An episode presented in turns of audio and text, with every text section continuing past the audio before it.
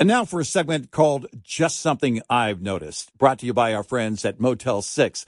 Just something I've noticed. We don't give enough credit to signs, and we really should. That sign over there tells you great French fries. That sign over there tells you this is your exit. And look at that legendary sign. It's the Motel 6 sign.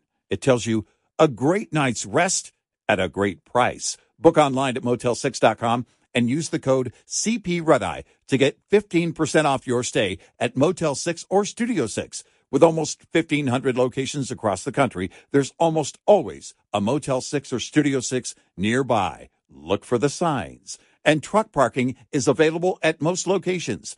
Enjoy a clean, comfortable room at a great price when you use the code CP Red Eye. That's the letters CP Red Eye, all one word, for 15% off your stay at motel6.com.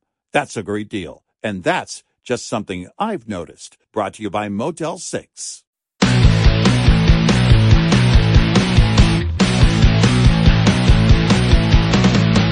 Now, it's Red Eye Radio. Talk about everything from politics to social issues and news of the day. Whether you're up late or you're just starting your day, welcome to the show. From the Uniden America Studios. For Gary McNamara and Eric Harley, Matt Murphy. This is Red Eye Radio.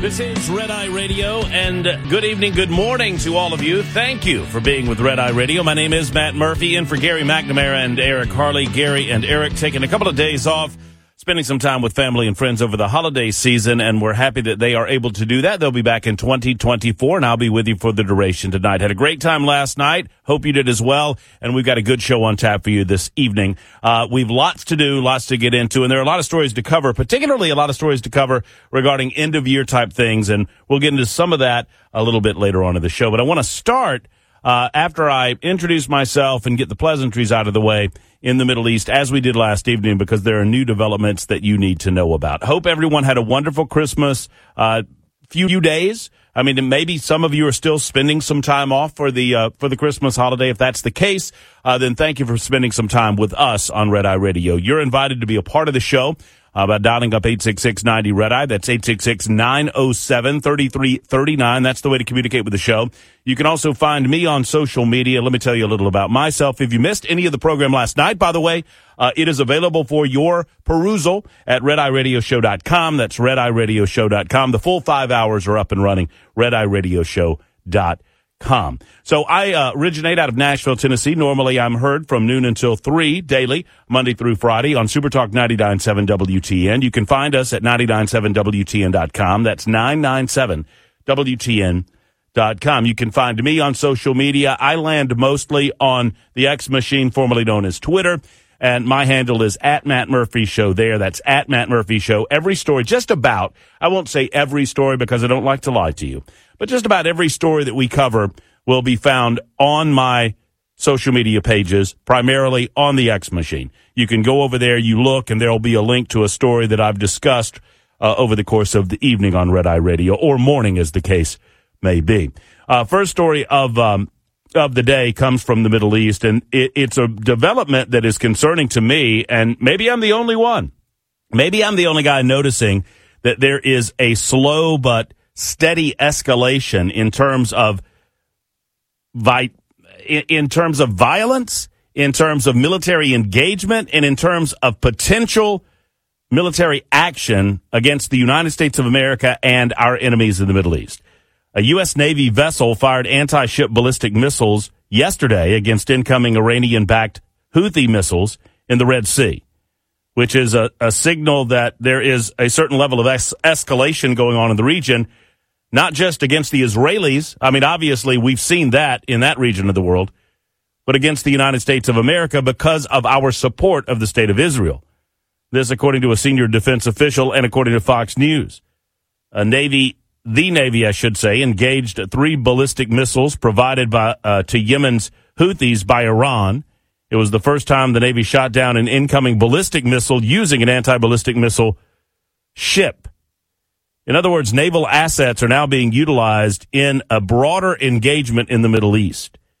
And I don't want to, during this time of celebration, scare the heck out of people to suggest that this might ramp up at the end of 2023 into 2024 into something uncontrollable by us and undefinable as anything other than a military conflict in the Middle East. But what else would you call it? So we'll discuss the details of this and what it might mean as we end 2023 and move into 2024 at the beginning of the show today. And I'd love to hear your thoughts on it. 86690 Red Eye. We yesterday had a conversation about the latest United Nations vote that did no did not go so far as to call for a ceasefire because obviously any level of ceasefire would include demanding that Hamas return the hostages to the state of Israel.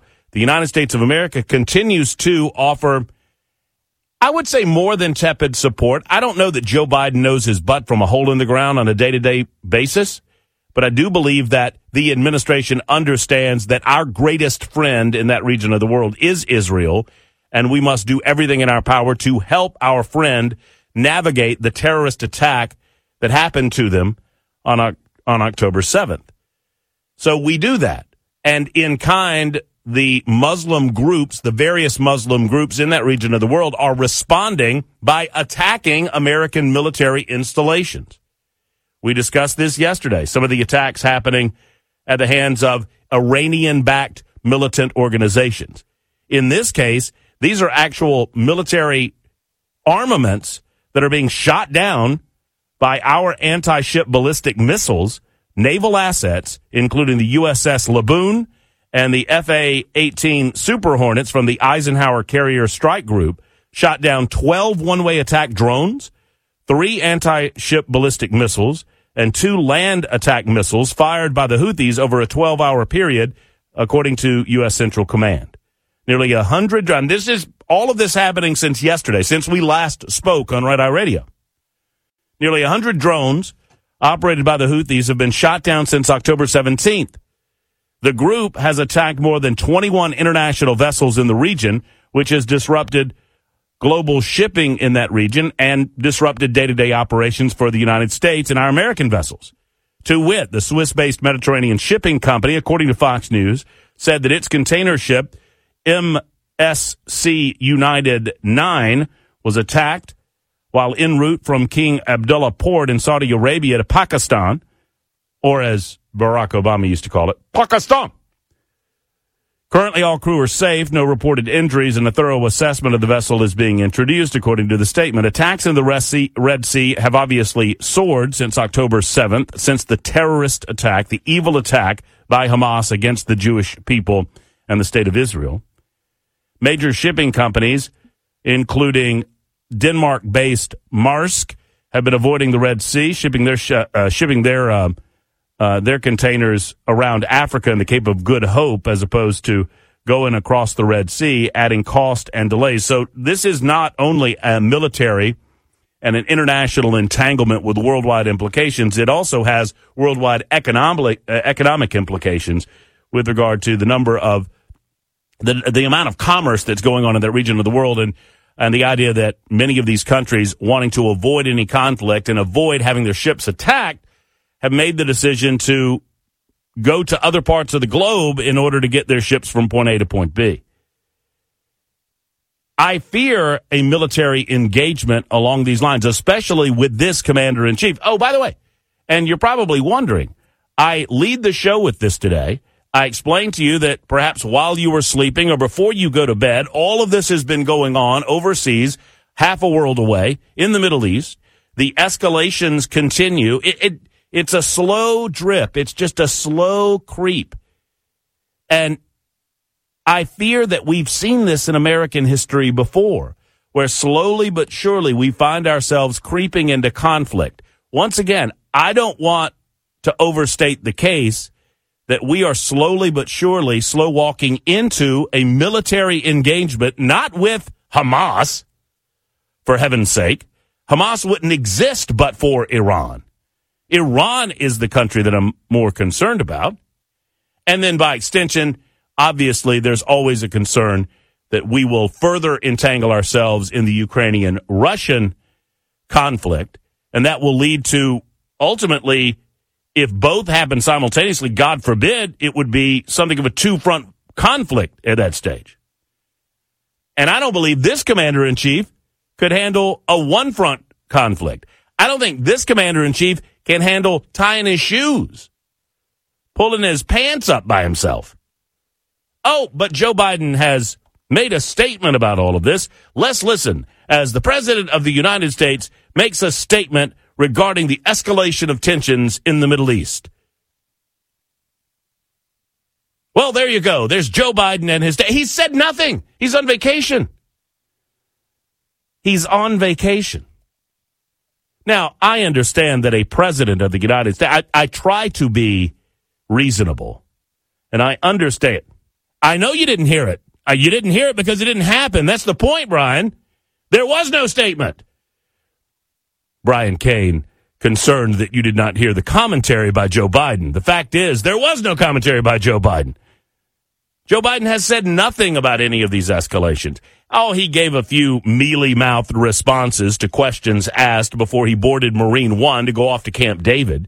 Went off to Camp David, came back to Washington, D.C. yesterday, and today is leaving for a week long vacation in the U.S. Virgin Islands because, you know, the guy has to has, have his rest. He's done so much for us and he's done so much for the Israelis overseas. Now, some would suggest that he is working behind the scenes diligently to see a successful end to the conflicts in the Middle East.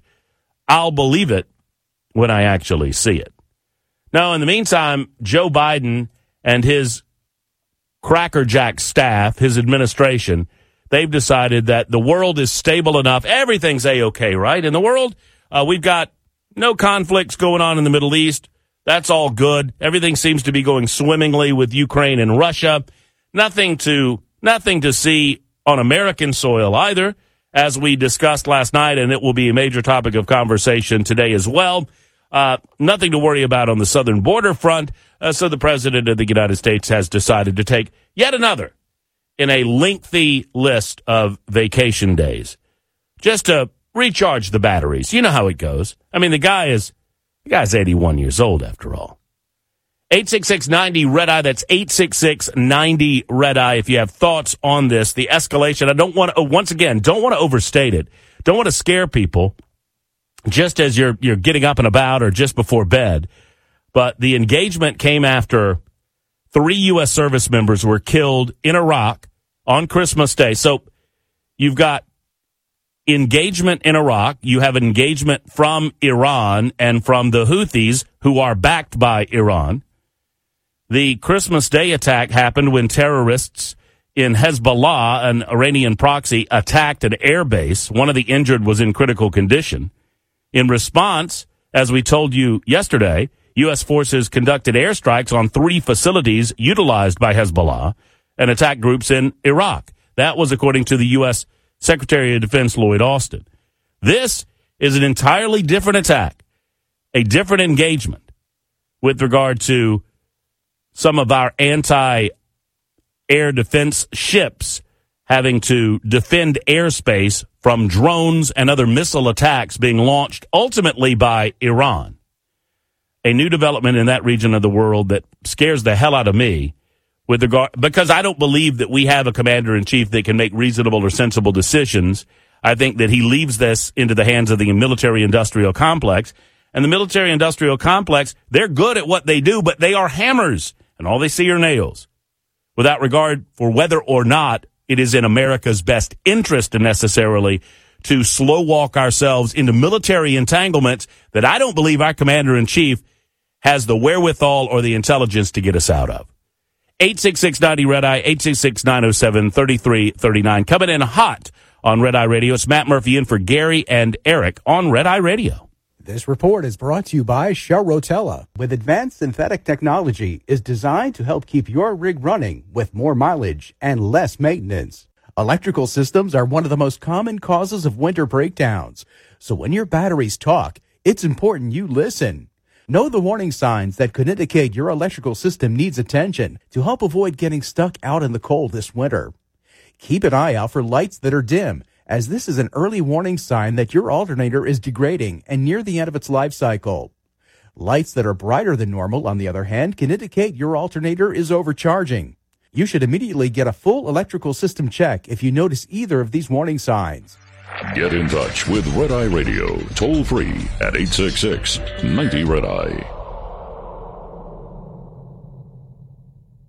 And now for a segment called Just Something I've Noticed, brought to you by our friends at Motel 6. Just something I've noticed. There's a lot more yawning these days. Have you noticed that? Yeah. And the bad thing about yawning, it's contagious. Now, I'm not a scientist, but I do know that's true. You see somebody else yawn, all of a sudden you got to yawn. You know what helps to curtail the yawning? How about a great night's rest at Motel 6? Book online at motel6.com. Use the code CP Red Eye to get 15% off your stay at Motel 6 or Studio 6. With almost 1,500 locations across the country, there's almost always a Motel 6 or Studio 6 nearby. And truck parking is available at most locations. Enjoy a clean, comfortable room at a price you will love when you use the code CP Red Eye. That's the letters CP Red Eye, all one word, for 15% off your stay at Motel 6 and help curtail the yawning.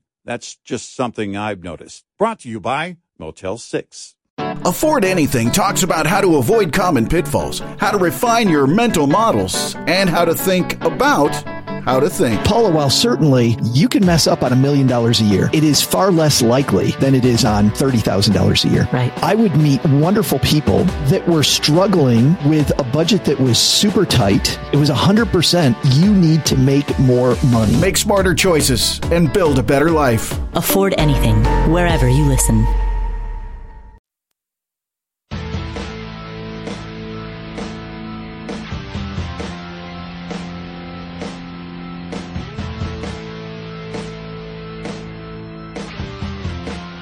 In for Gary McNamara and Eric Harley, it is Matt Murphy on Red Eye Radio. Thank you so much for being with us. 86690 Red Eye is the telephone number. You're always invited to turn a monologue into a dialogue. That's what I like to call it on my radio show back in Nashville, Tennessee. That's my home base on Supertalk 99.7 WTN. I appreciate you tuning into that.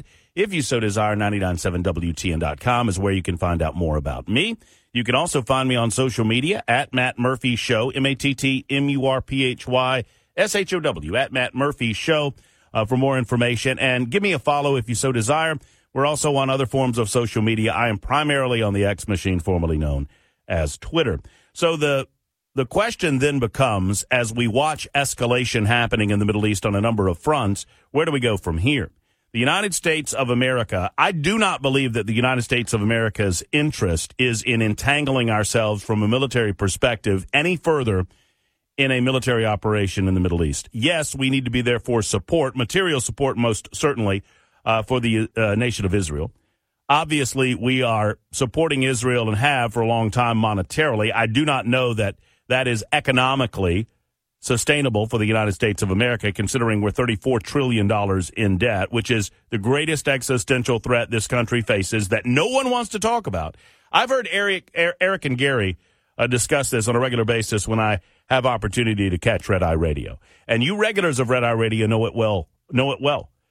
Sadly, we like to, talk show hosts love to talk about the $34 trillion that we are in debt and why we're in so much debt because we have so many, so much money going to foreign governments. And some of it is much needed by said foreign governments. And I'm not suggesting that Israel is not in need of material support by the United States of America. But at some point, if you don't want to fail to exist as a country, you have to look at your own interests first as opposed to the interest of other nations. But that aside, I understand we'll continue to monetarily support the state of Israel for the foreseeable future, especially considering what they have in front of them. And they have a long and bloody battle ahead of them. Benjamin Netanyahu yesterday set out some priorities as to what Israel would look at as key checkpoints in terms of battling Hamas and winning the conflict that they started, one should remind you. A ceasefire was in place between Hamas and the IDF up until such time as Hamas attacked and killed innocent Israelis. They slaughtered Jews indiscriminately, the worst slaughter of the Jewish people since the Holocaust in World War II committed by Hamas on October 7th, not three months ago. October to November, November to December, December. Yeah, not three months ago, this slaughter occurred. one wonders if the military industrial complex and the powers that be behind Joe Biden do not understand that this is necessary leading into 2024. I had a conversation about this on my radio show in Nashville yesterday, in which I suggested that one of the ways that Joe Biden avoids the disastrous economy in an election year, one of the ways the Democrats avoid his disastrous polling numbers in an election year, one of the ways that we avoid discussing how he has been a disaster as a president in an election year is to rally the United States of America behind a global conflict. Does Joe Biden need war? I think Jake in Ohio is going to speak to that here in just a moment. I don't have the time to do it right now, Jake, but hang in there. Your calls on Red Eye Radio at 86690 Red Eye. It is possible, not from Biden himself, anytime that I reference the Biden administration or Joe Biden as president of the United States, understand something. I don't believe that Joe Biden could tell his butt from a hole in the ground. I don't believe that Joe Biden could find his feet with a compass and a flashlight. I'm saddened to tell you that, but I believe it wholeheartedly. I do think that there are puppet masters that are pulling the strings. I think these people are a part and parcel of an extension of the Biden, or rather the Obama administration, to include individuals like Susan Rice and Valerie Jarrett, to include David Axelrod, perhaps. Although Axelrod has kind of gone off the reservation in as much as he's suggesting that Joe Biden should not run for president again, because I think Axelrod sees the writing on the wall. Does Joe Biden need a war? And if that if that's the case, is that behind this? We'll discuss. It is Red Eye Radio. Matt Murphy in for Gary and Eric. Back in a moment.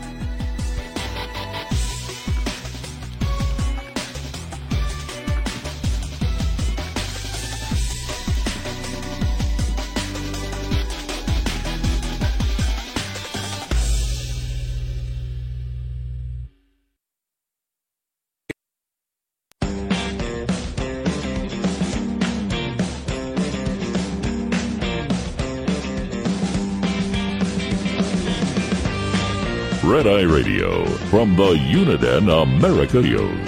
Now for Gary McNamara and Eric Harley, Matt Murphy. Thank you so much, Mr. Voice Guy. Gary, Eric taking the week off. They'll be back in 2024. I'm with you tonight and this morning, Red Eye Radio, 86690 Red Eye, discussing the escalation in the conflict in the Middle East on two fronts. One happening in Iraq. That was yesterday. Today's escalation happening against, uh, well, essentially Iran and proxies for Iran, uh, with a number of warships having to shoot down drones and the like. We're discussing it. Um, I got squirreled during the break. I read this headline, and I'll share this story with you after we take a few telephone calls on the subject of conflict in the Middle East and whether or not this politically benefits Joe Biden. I hate to be so cold hearted about it, but it is true that war galvanizes a presidency and war causes the American population, or at least it has historically, to forgive other issues within a presidency. Is that the case with Joe Biden? Is the Joe Biden administration willing to allow the United States of America to get into conflicts that we ought not get into to politically benefit himself? Is the question. 86690 Red Eye. But what has squirreled me, I call it squirreling from the movie, what was it? Up, I guess. Indiana man, this is the headline. Indiana man rescued from a car wreck after surviving six days trapped in his crushed vehicle. Thanks to Good Samaritans. I'll give you the details coming up in just a couple of minutes on Red Eye Radio. In the meantime, Jake has a thought or two regarding the conflict in the Middle East and how politically this could benefit the Biden administration. Jake, thanks for your call. Good evening. Good morning. Morning, Matt. Uh, I just think that this administration's uh, facilitated and financed these two wars to create uh, an excuse for the upcoming collapse of our economy. You know, you look at the BRICS, uh, where they're not using they they're not the petrodollar's done. The world uh, dollar is no longer uh, the world uh, uh, the, the world's not using the dollar as currency, uh, and they're just looking to get to digital currency to control us like they do in Canada and uh, Europe, uh, and that is this whole thing, in my opinion, in a nutshell. How does this get us to digital currency, in your opinion? Well, if the economy collapses, uh, well, that's what they're going to want. I don't think that we're going to go for it. Uh, you know, who's going to believe them at that point? Who's going to believe in a bank at that point? Uh, they're, they're going to have to go back to gold and silver. Uh, they're going to have to go back to the Constitution for anybody to believe them. Uh, but that's what they want. Uh, they want to create chaos. Yeah, I, I think it might be a, above, and, and, I appreciate the concept and the thought, Jake. And and it, I mean, it's a good conversation starter. I I think the concept of moving us from actual, you know, the monetary policy that we currently have to a, to a digital style current currency is above the pay grade of the Biden administration. I hate to put it that way, but I believe it. Now, I understand that there are nefarious actors embedded within the the Obama administration that have access to and perhaps are controlling elements of the Biden administration. I believe that Obama has taken a hands off approach himself because he sees failure written all over this administration. However, he would love nothing more than to see Biden secure a second term and ultimately have to acquiesce to someone who considers herself a protege of Barack Obama, and that's Kamala Harris. And she would be a willing accomplice in the ultimate goal of transforming the United States of America. And I think part of that is centralizing control of our monetary system through things like digital currencies. I don't disagree with that concept.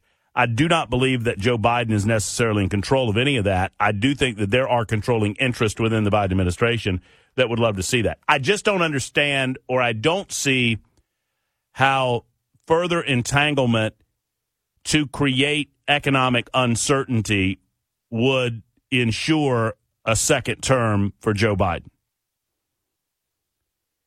I believe that military entanglement would further galvanize amongst the American people that this dude does not know what he is doing at 1600 Pennsylvania Avenue. There's just there's too much ineffective and wrong-headed behavior for us to have any confidence that he's the guy that can steadily lead us through military conflict. Now, if your point, Jake, is to say that this would, the military conflict side of things would create domestic unrest to the point that we see further economic collapse where we already have very shaky footing, I can agree with that. I don't necessarily think that translates to digital currency. That is a couple of steps away from me. But thank you for your call, 86690 Red Eye, 86690 Red Eye. I want to get this story is um, this is fascinating to me. And I I just squirreled it and I want to pull it up. Indiana man, I mean this I'll tell you, it's an incredible story of survival, and it it, it is it, well. A pair of Indiana fishermen made a life saving catch Tuesday, yesterday, I guess, when they spotted a car wreck with the driver still trapped inside and clinging to life after crashing nearly a week earlier. A week earlier. Indiana state authorities called it a miracle that the unidentified man was still alive after his car went off the highway and rested under a bridge on I 94 last Wednesday. First responders rushed to rescue the man around 3:45 yesterday afternoon after heroes, man by the name of Navardo de la Torre and his father-in-law Mario Garcia saw the vehicle near a creek as they searched for suitable fishing holes. According to reports, the shininess of the car caught their eye through the wooded area. One of the men poked his head into the car where he saw the man's body, believing that the man was dead. Now, here's the point where it becomes a scene out of a movie, and I would freak out or poop my pants or something. Garcia said, I thought the man was dead. I went to touch it, and he turned around. Uh uh No way. At a press conference streamed by ABC 7 Chicago, he said it almost killed me because it was kind of shocking. He was alive. He was very happy to see us. He was like, I've, I've never seen relief like that in my life. He says that he tried yelling and screaming, but nobody would hear him. It was quiet, just the sound of the water. Looking at some of the, um, looking at the scene, some of the photos, Indiana state authorities calling it a miracle. Looking at some of the photos, it is indeed a miracle that this man survived. The victim was pinned inside of his seat, could not reach his cell phone following the crash. The two Good Samaritans called 911, stayed by his side until first responders arrived. Emergency crews cut the man out, who was in his 20s, out of the wreckage with heavy machinery, airlifted him to South Bend Memorial Hospital in critical condition, potentially life threatening injuries. Their rescue efforts took many hours due to the difficult terrain and the way the driver was trapped inside of the mangled vehicle. What an incredible story of survival. A miracle that he's alive in this weather. We're lucky enough that our temperatures have been moderate during the Christmas season. Once again, this is in Indiana, according to Indiana State Police Sergeant Glenn Fifield during a press conference. That was working in this individual's favor last um, last year. We had freezing cold. So, what an incredible story that I just noticed and squirreled on uh, for just a moment. Pardon me as I digress. Speaking of um, speaking of stories of digression, I want to go back to a story yesterday we were discussing because I don't like to misinform you, the Red Eye Radio listening audience, and I misspoke yesterday on the show, and I want to correct something that I said. It was in regard to our border security issues in the United States. And we we went over how the Biden administration avoids discussing the very real and tangible evidence of a dereliction of duty on the part of Joe Biden, Alejandro Mayorkas, the Secretary of Homeland Security, and others within the Biden administration charged with the duty of keeping America safe and protecting America's sovereignty through our border security. They have abdicated their duties in that regard. The evidence is lengthy that they have done so. And they defend it by deflecting to immigration policy. Anytime you bring up border security, they deflect, as we discussed last evening. They, you ask them, is the border secure? They say yes, and they move on to talk about their concepts of immigration policy and how they've tried to change immigration policy, and the Republicans won't allow them to do so. Immigration policy and border security are two different things. Well, I gave you some statistics yesterday regarding the number of border crossings and how we are reaching historic levels. And I mentioned that we have seen more border crossings in the last month, in the month of November, the last month that we have data for it, according to the Department of Homeland Security. And I said that these were more border crossings than we've seen in any month in American history. 191 illegal immigrant crossings in the Southwest, plus another 51,000 illegal alien crossings, uh, un- other unauthorized migrants who showed up demanding entry. Some of them welcomed under Joe Biden's quote unquote parole program, which promises catch and release, which didn't happen under the Trump administration. But I mentioned that this November figure was the largest figure in American history, only followed by October, which was the largest total previously in American history. And I was wrong. And I want to correct the record. Those two months do not reach the levels that we saw in September. And I went back and made sure that my research was correct, and I found out that I was in error. And we like to correct the errors here on Red Eye Radio. But we are on pace, never you fear. Even though November and October did not break the record set in September of 2023, that record was at 269,735 illegal alien border crossings. By the way, these are only the ones that we know about. Obviously, the ones we don't know about, we don't know about, so you can't put those in the number. The majority of those that are now crossing are crossing into Arizona through the Tucson sector. According to CBP sources, 60,000 plus have entered through Texas in the Del Rio sector. That's Eagle Pass. Eagle Pass, of course, you, you might remember Eagle Pass is the location where the Biden administration decided that it was in their best interest to stop allowing news organizations from flying drones so as to show the sheer numbers of individuals that are flooding into these areas of the country from the south. So, number one, September. Number two, November. Number three, October of this year, the three biggest months in terms of raw numbers of illegal alien border crossings. And the expectation is December of this year will surpass all three of those. So you have four of four of the top months in the history of the United States of America with regard to illegal alien crossings. But the Biden administration says, move along, nothing to see here. Nothing to see here. In the meantime, it's only getting started. We're only getting warmed up because the largest migrant caravan on record is heading this way. I'll tell you about it in just a moment. It is Red Eye Radio. In for Eric and Gary, it's Matt Murphy. 86690 Red Eye, 86690 Red Eye. Matt Murphy on Red Eye Radio. Lines open for your calls. 866 90 Red Eye on Red Eye Radio. What's up, everyone? It's Reality Steve, your number one source for all things Bachelor Nation and reality TV. Every day, I'm giving you the behind the scenes juice and your info on all your Bachelor Nation stories and also interviewing some of your favorite reality stars. My name has been synonymous with spoilers, but I'm so much more than that. Give me a listen. The Reality Steve Podcast, part of the Believe Network. Just search B L E A V on YouTube or wherever you listen.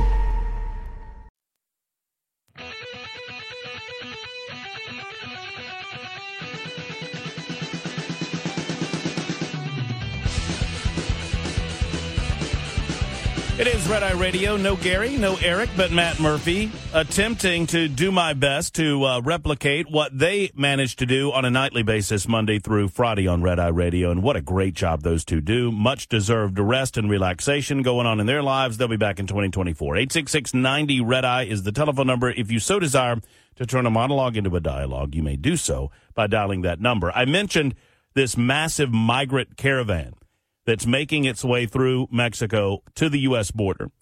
It is the largest such caravan in more than a year. Now, there have been plenty of these throughout the Biden administration. The horde of migrants, primarily from Cuba, Haiti, and Honduras, set off for the United States this past Sunday. They walked more than nine miles from the Mexican southern border city of Tapachula. An estimated 8,000 asylum seekers are currently en route. The expectation is that the exodus will grow to more than 15,000 people carrying signs reading Exodus from poverty. They expect to reach the southern border in a number of weeks. The images of the caravan are dramatic. The influx of new migrants threatens to further strain the United States and an already overburdened border patrol and southern border. There have been just for what it's worth, and I assume you already know these numbers. 730, well, we've been going over them. 730,000 migrant encounters at the southern border since October 1st. Those are encounters.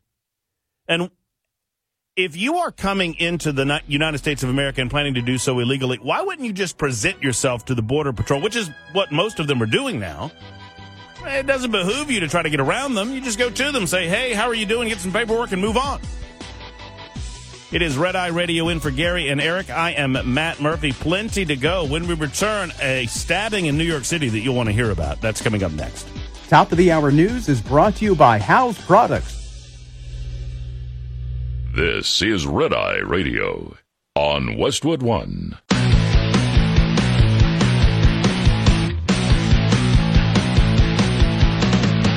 Now, it's Red Eye Radio. Talk about everything from politics to social issues and news of the day. Whether you're up late or you're just starting your day, welcome to the show. From the Uniden America Studios. For Gary McNamara and Eric Harley, Matt Murphy. This is Red Eye Radio. This is Red Eye Radio. Matt Murphy in for Gary McNamara and Eric Harley. Pleased to be a part of your evening or your morning, whatever the case may be. And I would invite you to be a part of ours. 866 90 Red Eye. That's 866 907 3339. If you desire to turn uh, that proverbial monologue into a dialogue, we would appreciate that. I normally emanate from Nashville. Well, I am from Nashville, Tennessee. Uh, and I normally am heard from noon until 3 on Supertalk 99.7 WTN. You're invited to be a part of my world by going over to 99.7WTN.com, finding out a little more about me. You can also follow me on social media at Matt Murphy Show on a variety of platforms. Most often you can find me on uh, the platform formerly known as Twitter. I call it the X Machine at Matt Murphy Show. Any of the stories that I reference on the show tonight, uh, you can find links to said stories on my platform there on Twitter. A deranged attacker assaulted two individuals in New York City on Christmas morning. I want to tell you this story in a way of introducing a topic that we've heard far too often in 2023 and really in modern America. Our major cities, run largely by Democrats, have become absolute hellscapes, dystopian hellscapes. And sadly, it's only getting worse. And until some citizens of these same cities demand more and better of individuals that they elect into positions of prominence, I am sad to tell you that you're going to see more and more and more of this happening in New York City, in places like, I mean, you know the usual, Philadelphia. I mean, well, but it's not exclusively to those cities that we call out by name anytime we have these topics come up, like Baltimore, Maryland, or Detroit, Michigan, or Philadelphia, Pennsylvania, or, you know, pick your city out in California, the left coast it has come to places like Nashville, Tennessee, for example, and I'll have an example of that in just a moment. My former hometown of Birmingham, Alabama. It's there as well. As more and more cities run largely by Democrats see more and more crime because they have decided that a soft on crime approach behooves them at the polls and to hell with the citizens in their homes or in their places of business. This deranged man stabbed two teenage girls who were attempting to enjoy a Christmas morning meal with their parents at Grand Central Terminal Restaurant. He did so after ranting to the service staff that he wanted to well, he wanted to kill all white people. He said he all he wanted all white people dead. The girls 14 and 16 respectively visiting from South America were attacked at a Grand Central Dining Concourse restaurant called Tartinery around 1125 Monday suffered non-life threatening stab wounds according to police. The suspect, Stephen Hutchinson, or Hutcherson, I should say, Stephen Hutcherson, 36, allegedly screamed, I want all white people dead. According to police sources, he also demanded that he wanted to, I want to sit next to the crackers, end quote. He lunged at the unsuspecting teenagers, plunged a knife into the 16 year old's back, nicking her lung, stabbed the younger girl in her thigh, police and law enforcement say. Hutcherson, whose police, who police officers and sources say had a slew of prior arrests, I'm going to get more into his history in just a moment, also had a history of mental health issues, had come to the restaurant, demanded to be seated at a table. When asked if he was planning on ordering anything, he told the restaurant staff no. He refused to order anything, but demanded to be sat. He allegedly then became irate and pointed to the victims' families, arguing that they were not eating anything at the time. Although the two girls were eating, they had other family members that were not. He then went off, grabbed a knife, and attacked the girls. Thank God there were transit police officers nearby. They rushed over in less than a minute. Hutcherson had dropped the knife. He surrendered to authorities. Everyone was running, said a veteran MTA employee who witnessed the incident and called the scene chaotic. Well, obviously, I'm sure it was. This man is now facing attempted murder. He's also facing hate crime charges after the two teenage girls, as I mentioned, visiting from South America were stabbed Christmas morning. I wish that this were an isolated case. Certainly it is not sadly, major American cities are becoming places where we don't want to go. I have uh, I've been in a lot. I've been around the United States of America. I have uh, I've had the blessing and the pleasure of visiting a lot of different cities. I have not visited several major cities out in California. It was 15, 20 years ago a bucket list item for me. I, the furthest west I have gotten is Nevada. Never been to California. I'm 50 years of age. Never been to California. I've been to most every other. I've been. I don't know. I, I did the math at one point. It was like 30 states out of the 50. Uh, I've never really gotten to the left coast. California, Oregon, and Washington State are three states that I've never been to. I've no desire to go. No desire to go. And I'm saddened to say it. My lack of desire is based solely on a lack of what I perceive to be public safety in these areas based on the stories that we read over and over and over again. At some point, I'm convinced. I throw my hands up and say, no, the Golden Gate Bridge is not that important to me. Thank you very much. Why are major American cities becoming what I would refer to as dystopian hellscapes? Well, there's a couple of reasons. There is a concerted effort. George Soros and his organization they have funneled money into electing district attorneys in these major cities that are soft on crime. And I would argue it's not a conspiracy theory. It is an argument, an evidence based argument that these DAs are being placed in these major cities for the purpose of a soft on crime approach to create civil unrest in these major American cities to create a dynamic by which the United States can be transformed into a more centralized or socialized government. And I believe that. But moreover, this, um, this statement, this guy who was screaming that he wanted white people dead. While we could we could call this what it seems to be, and that is a deranged individual who should have been locked behind bars but wasn't. He has a rap sheet as long as your arm. I would mention to you that there are several that are now saying that they are outraged that this guy is even out of jail at all. A man by the name of Yusef Abdullah, 46 years of age, said, told the New York Post he was outraged when he learned that Hutcherson had been cut loose by a Bronx judge just two weeks before he allegedly randomly knifed a 14 year old and a 16 year old that I just told you about on Christmas morning. They shouldn't have let him out of jail. I don't believe it, he told the New York Post. Abdullah told, uh, said that his November 7th run in with Hutcherson was the most dangerous encounter that he had had since he moved from Ghana to the United States in 2008. Been working outside of a freight truck depot when he said he saw Hutcherson allegedly attacking a woman. Hutcherson, homeless with a lengthy rap sheet and a history of mental illness, suddenly turned his ire on Abdullah, yelling, why are you working for white people? I'm going to kill this man. I'm going to shoot you. I don't care what kind of green card the government gave you, Hutcherson said, according to the criminal complaint against him. Open your mouth and say something. I will shoot you right now.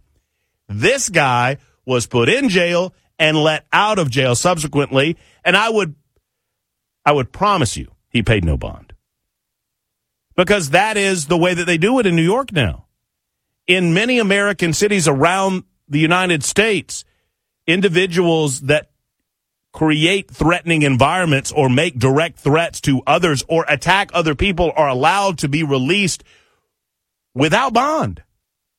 People like this should be behind bars. How do you solve these types of issues outside of putting people like this behind bars? Do we have a mental illness problem in the United States? Of course we do. Most certainly we do. But we have we have a jail problem. We have a prison problem in the United States. We have district attorneys that are not prosecuting multiple offenders, and you see this over and over and over again. So you have someone who demonstrated a desire to quote kill white people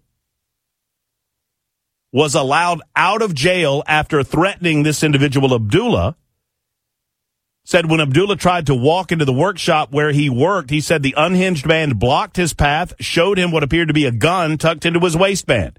He pulled a gun on me. He said, I don't care what kind of green card you have. I'm going to shoot you right now.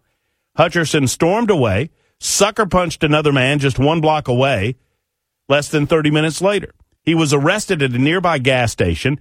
The police charged him with criminal possession of a weapon, menacing, harassment, and assault. Police did not recover a gun, but found a knife on him when they arrested him, according to law enforcement sources.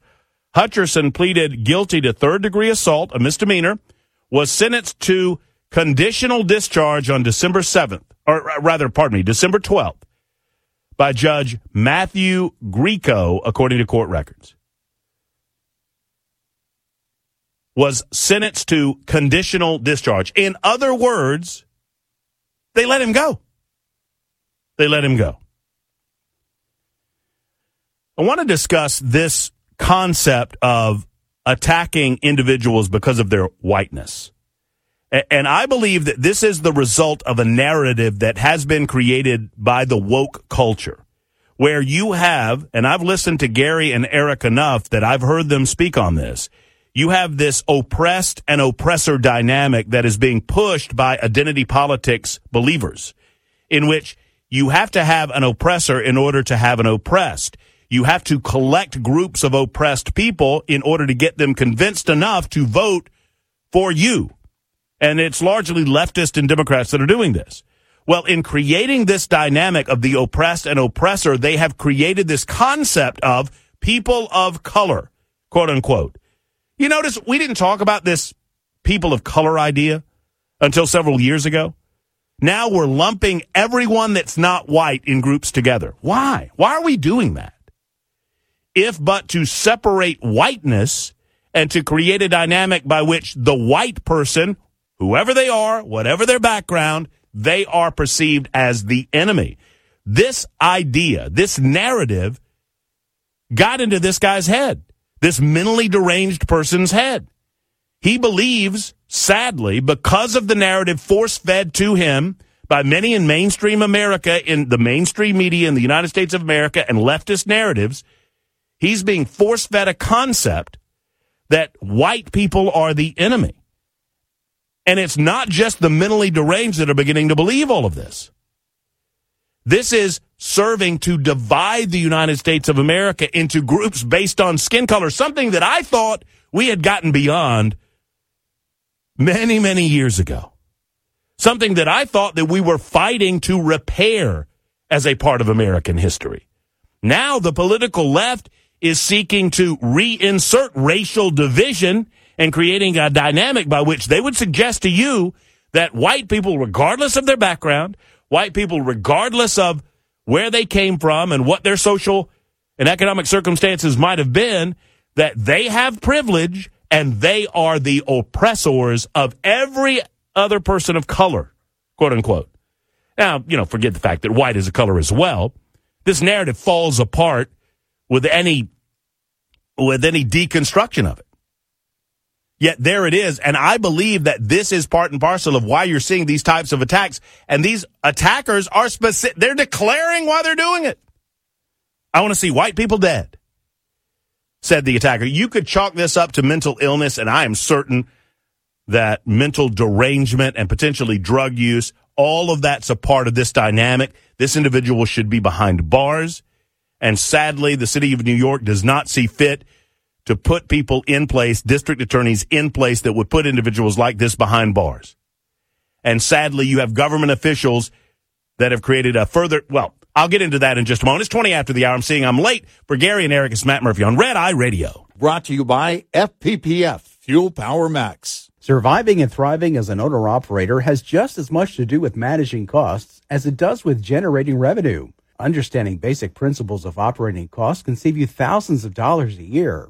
Costs are not the same each month. If 9,600 miles are driven one month and 10,000 miles the next, two different sets of costs apply for each month. For example, if your tractor payment is $1,850 per month and you drive 9,600 miles in the month, your tractor payment is costing you 19.3 cents per mile. Drive 10,000 miles though, and that same payment will cost you 18.5 cents per mile. This is one of your major fixed costs while paying off a truck loan. The difference in this example is only a fraction of a cent, which may seem like small change, but it ultimately amounts to $960 more annually on the bottom line. Because though fixed costs do not go down over time, you can reduce your cost per mile with more paid miles. Brought to you by Shell Rotella, with advanced synthetic technology is designed to help keep your rig running with more mileage and less maintenance.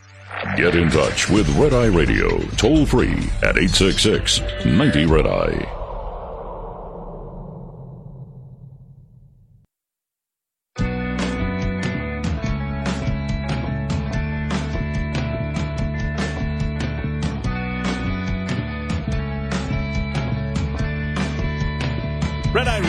Gary, Eric. They have the week off. Matt Murphy in for Gary and Eric. Thank you for allowing me to be a part of your evening or your morning, as the case may be. 866 90 Red Eye is the telephone number if you'd like to get involved in the conversation. What do you do about American cities that have turned into what I would describe as dystopian hellscapes? I mean, akin to some scene out of a movie, Blade Runner or something or another. What do you do about these places? Well, I don't know that there's any coming back from said places, but I would say this. Sadly, what you see is American flight from many of these communities that we discussed last segment. You know, places like San Francisco, Los Angeles, other parts of California, fleeing to other parts of the country. We have a lot of them coming into where I call home base in Nashville, Tennessee. Nashville has been a um, a, a a draw point. I mean, there have been people. I think I saw a statistic that in Nashville, Tennessee, over the last two years, an average of almost 100 people per day have moved into the metropolitan region. And a lot of them come from places like California and other major metropolitan areas from around the country. Reasonable people recognize the dangers of leftist political policy, and so they flee from it. But sadly, what do they bring with them when they come to these communities that they desire to be in? They bring their leftist political policies with them and they bring a desire to change. I'll tell you a quick story that happened in my adopted hometown of Nashville that fascinates me because it demonstrates this dynamic perfectly. When I tell you this story, and I'll do so right after the what we call the bottom of the hour, uh, I don't have enough time during this segment. When I tell you this story, I don't know that you will believe it because it is so atypical of a liberal individual fleeing a condition created by liberals that they voted for, that they elected, fleeing to another part of the country where you don't have any of those conditions, and then immediately attempting to change the circumstances of where they go to create a more liberal community. Why in the world would you run from something and then when you set base camp up in a new community, immediately begin the process of putting the thing that you fled from in place in the community that you fled to? It makes no sense to me. But it's not just major American cities that are becoming like this. In the state of Alabama, a state that I lived in for roughly 20 years, I hail originally from Georgia lived in Alabama for about 20 years before moving to Nashville several years ago. Alabama is considering a law in their state legislature that would create specific legislation to deal with porch pirates. Porch pirates, individuals stealing items, Amazon and other delivered items off of people's porches. They're doing so because the stealing has gotten so rampant in the rural communities, not just in urban areas. More on this in just a moment. I'll tell you that story about California flight to Tennessee coming up in a moment. For Gary and Eric, it's Matt Murphy on Red Eye Radio.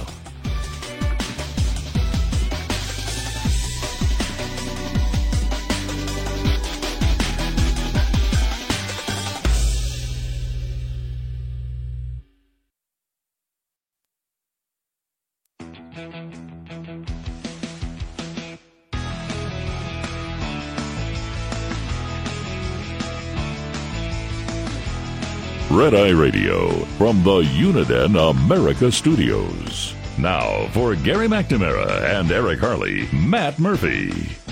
It is Matt Murphy. It is Red Eye Radio. Thank you to Gary and Eric, and thank you so much to Brian Allen and the rest of the crew back at home base for making this such an easy task to be able to spend some time with you. And I certainly appreciate all of you listening on Red Eye Radio. 866 90 Red Eye is the telephone number if you want to get involved. 866 907 3339. So I promised you this story. It is truly a microcosm of what you see happening from blue states to red states all across the United States. If any of you caught the debate between Ron DeSantis and Gavin Newsom, which I thought Ron DeSantis did a fabulous job, I, from a presidential political standpoint, Donald Trump, unless something unforeseen by any of us occurs in the next several months, Donald Trump's going to be the Republican nominee. And I'm fully supportive of that. I was a Trump guy when he came down the escalator, and despite some of the wobbles in his administration, and there weren't that many wobbles in his administration that were self inflicted, most of them were leftist coming after him. I was fully supportive of him. I understand that his personality is off putting to some. I'll take the policy and the personality over what we have right now any day of the week and twice on Sunday. That said, that doesn't mean to me that Ron DeSantis is a bad guy. I, I don't pit these individuals against one another in a manner that the left wants you to do. I, I just I just don't. I don't think selecting or choosing Donald Trump above Ron DeSantis or saying that Ron DeSantis is not the guy for this time right now necessarily means that Ron DeSantis is somehow, perhaps he is lesser than in a binary choice, but I don't believe that he is a non starter down the road. Let's put it that way. So, that said, if you saw the Ron DeSantis Gavin Newsom debate on Fox News, hosted by Sean Hannity, it was one of the better pieces of political programming that I've seen in some time. That's my opinion. Um, I loved it. I thought that Gavin Newsom came off as smarmy and condescending. I did not believe that he had the best moment. I thought that Gavin Newsom would kind of wipe the floor with Ron DeSantis because DeSantis comes off as something of a he's a little bit of a political nerd. And, you know, and I understand the boot thing that some of the Trump supporters want to go after him on it, whatever. Uh, but I thought DeSantis came well prepared. He had he had his facts behind him, and the debate was primarily over governance of two very important states to our union, one being California, the other being Florida, of course.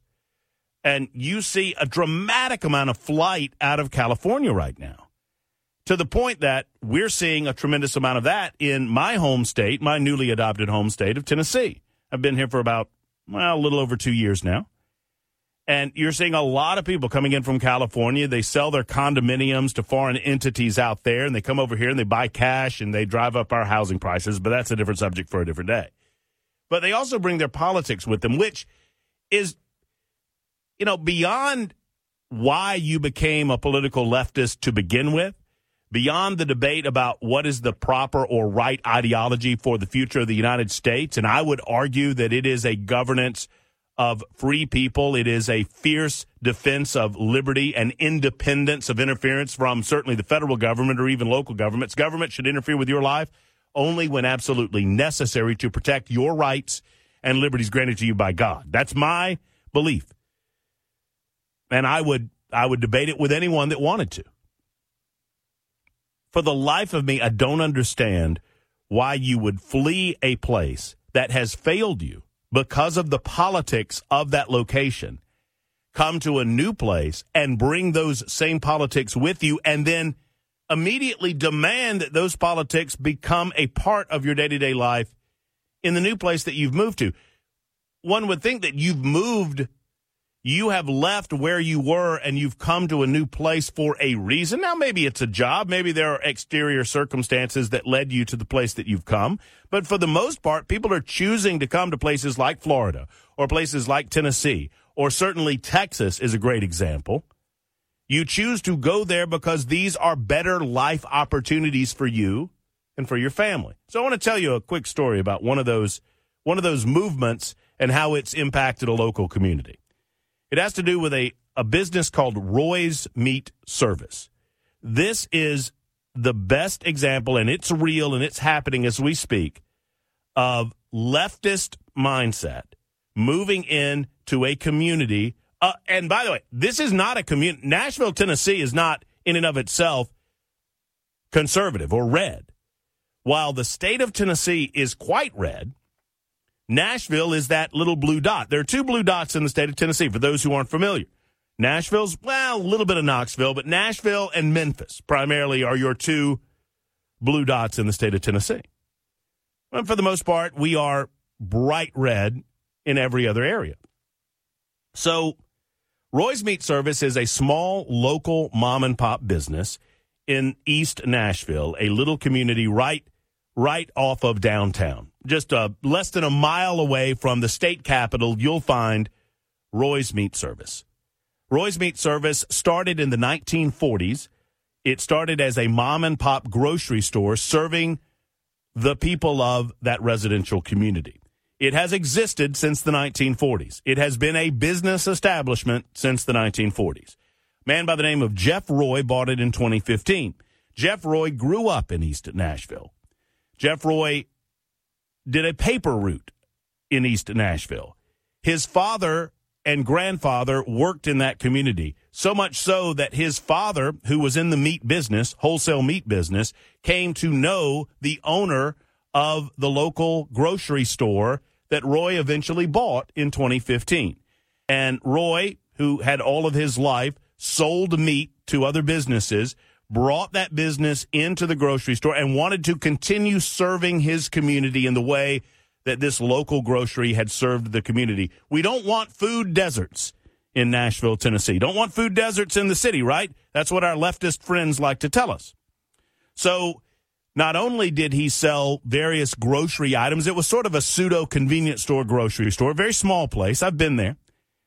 He also began serving meat to the local community, something that he had done all of his adult life. That's what his business was before buying the community store that he then renamed Roy's Meat Service. He also started cooking prepared foods and selling prepared foods at the business in 2015. So, for the last eight, almost nine years now, he's been selling food. He has done a robust business. People love him. He's a local community business, and all is right with the world. Two years ago, a home right beside Roy's Meat Service was purchased by a couple from California. That couple moved from California because one of the individuals took a job at Vanderbilt University. Between 2015 and 2021, the time that this California couple moved in behind Roy's Meat Service, I want you to guess the number of complaints that were issued to the city code violations and other complaints between 2015 and 21 against Roy's Meat Service? I'll go ahead and give you the answer. The answer to that is zero. There were 0.0 complaints about Roy's Meat Service between 2015 and 2021. Since this California couple has moved in beside the business, there have been 46 complaints against Roy's Meat Service all of them coming from one household the California couple. You see, they don't like most anything about Roy's Meat Service. But the primary thing that they don't like, and they have now filed a lawsuit against this business, is the smoke. Roy smokes meat.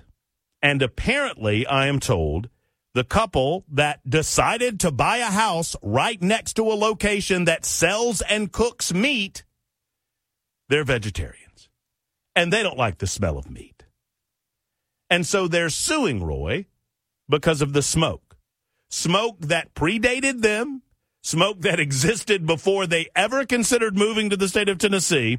But it's not just about that. 46 separate complaints. Complaining about what? Complaining about their trash can not being in the proper location, complaining about their fencing not being the proper height, complaining about their lighting not being the proper dynamic, complaining about anything and everything in an attempt to, as stated by this California couple, to get Roy shut down. These woke individuals that not only choose to live a life of their look, everyone in the United States of America has every right in the world to live a life of their own choosing. That's not what this is about. This is about someone moving from another area, coming into a community where a business has existed since World War II and demanding that everything change because of their presence within that community. And they came to this city and they came to that community for a reason. They were leaving their other community for a reason. Yet sadly, they can't recognize the reasons that they are leaving and how they are ultimately changing the community in which they moved to for the worse, not for the better. And I'm not making this up, by the way. This is a lawsuit that's been filed against this business because his business generates smoke from his cooking of the meats. And the argument is that this house is bothered by the smoke. And sadly, if this individual had spent the amount of positive energy in trying to handle the situation, because I've met Jeff Roy, and and I bring this up not because necessarily it's local to me, although I consider it to be the ultimate microcosm of the the chasm between liberalism and good conservatism in the United States of America today. Because if you had spent a modicum of energy in a positive way attempting to come to a resolution with this gentleman, Jeff Roy of Roy's Meat Service, he would have done so in a heartbeat because he's that type of guy. He's that type of community member. I'll give you, I'll give you one further and quick example of this because I think it's funny. I just think it's hilarious. Jeff Roy tells me a story. I went and visited his business after the lawsuit was filed, and I wanted to support him in any way that I could. And he told me this story. Since he bought the business in 2015, he has held an annual block party, a way to give back to the community that he serves. So once a year, he files the proper paperwork with the city, and they shut off the city block around Roy's Meat Service and he gets out on his barbecue grills and on his smoker and he smokes meat and he prepares other foods and he gives the food away to the local community. A way to say thank you to the community that he has such a great relationship with. This couple that moved in from California found out that he was hosting the block party and they filed a complaint with the city saying that he was not allowed to host a block party because block parties could only be hosted by a resident of the community, not a business within the community. And while the city had allowed him to host block parties in the past because this complaint was filed, city officials went to Jeff Roy and said, Hey, they filed a complaint against you, and technically, within the letter of the law, these people are correct here you're not allowed to host a block party anymore. You can't give back to the community in the way that you've done for so many years. And so, you know, and this slays me. Jeff Roy's solution to this was he bought the house next to his business. He literally bought a piece of property next door to his business just so he could continue to host block parties for his community. That's one way to crack a nut. That's po- that's expending positive energy in a way that's going to benefit your community as opposed to these liberals from California expending massive amounts of negative energy trying to turn seemingly East Nashville into the crap hole that they left. That they left. It's just it's baffling to me why this would be. Use positive energy in your life. Avoid the negative energy. It is Red Eye Radio. Matt Murphy and for Gary and Eric. 86690 Red Eye if you want to get involved in the conversation. That's 866 907 3339. Back in a moment on Red Eye Radio. Lines open for your calls. 866 90 Red Eye on Red Eye Radio.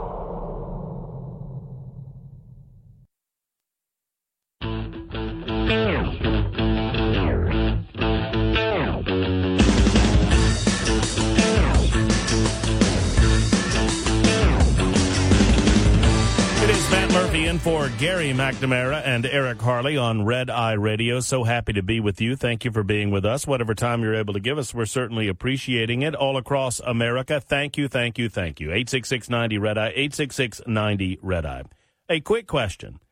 I, I think I'm missing something with regard to the Tucker Carlson Kevin Spacey interview. We will perhaps get into this a little more in depth in the next hour on the show. And I believe what I am missing is House of Cards. I think if you've not seen House of Cards, you cannot fully understand or appreciate. Now, I think I get the basics, and we will talk about it next hour. I think I have the basics down. but there was an interview conducted by Tucker Carlson, who's a great, great interviewer and is doing great work on the X platform. He conducted this interview with Kevin Spacey as Frank Underwood from the Netflix show House of Cards, uh, a show that was canceled in 2017. We'll discuss coming up in just a few moments on the one and only Red Eye Radio. Matt Murphy in for Gary and Eric. Thank you for being with us. It is Red Eye Radio.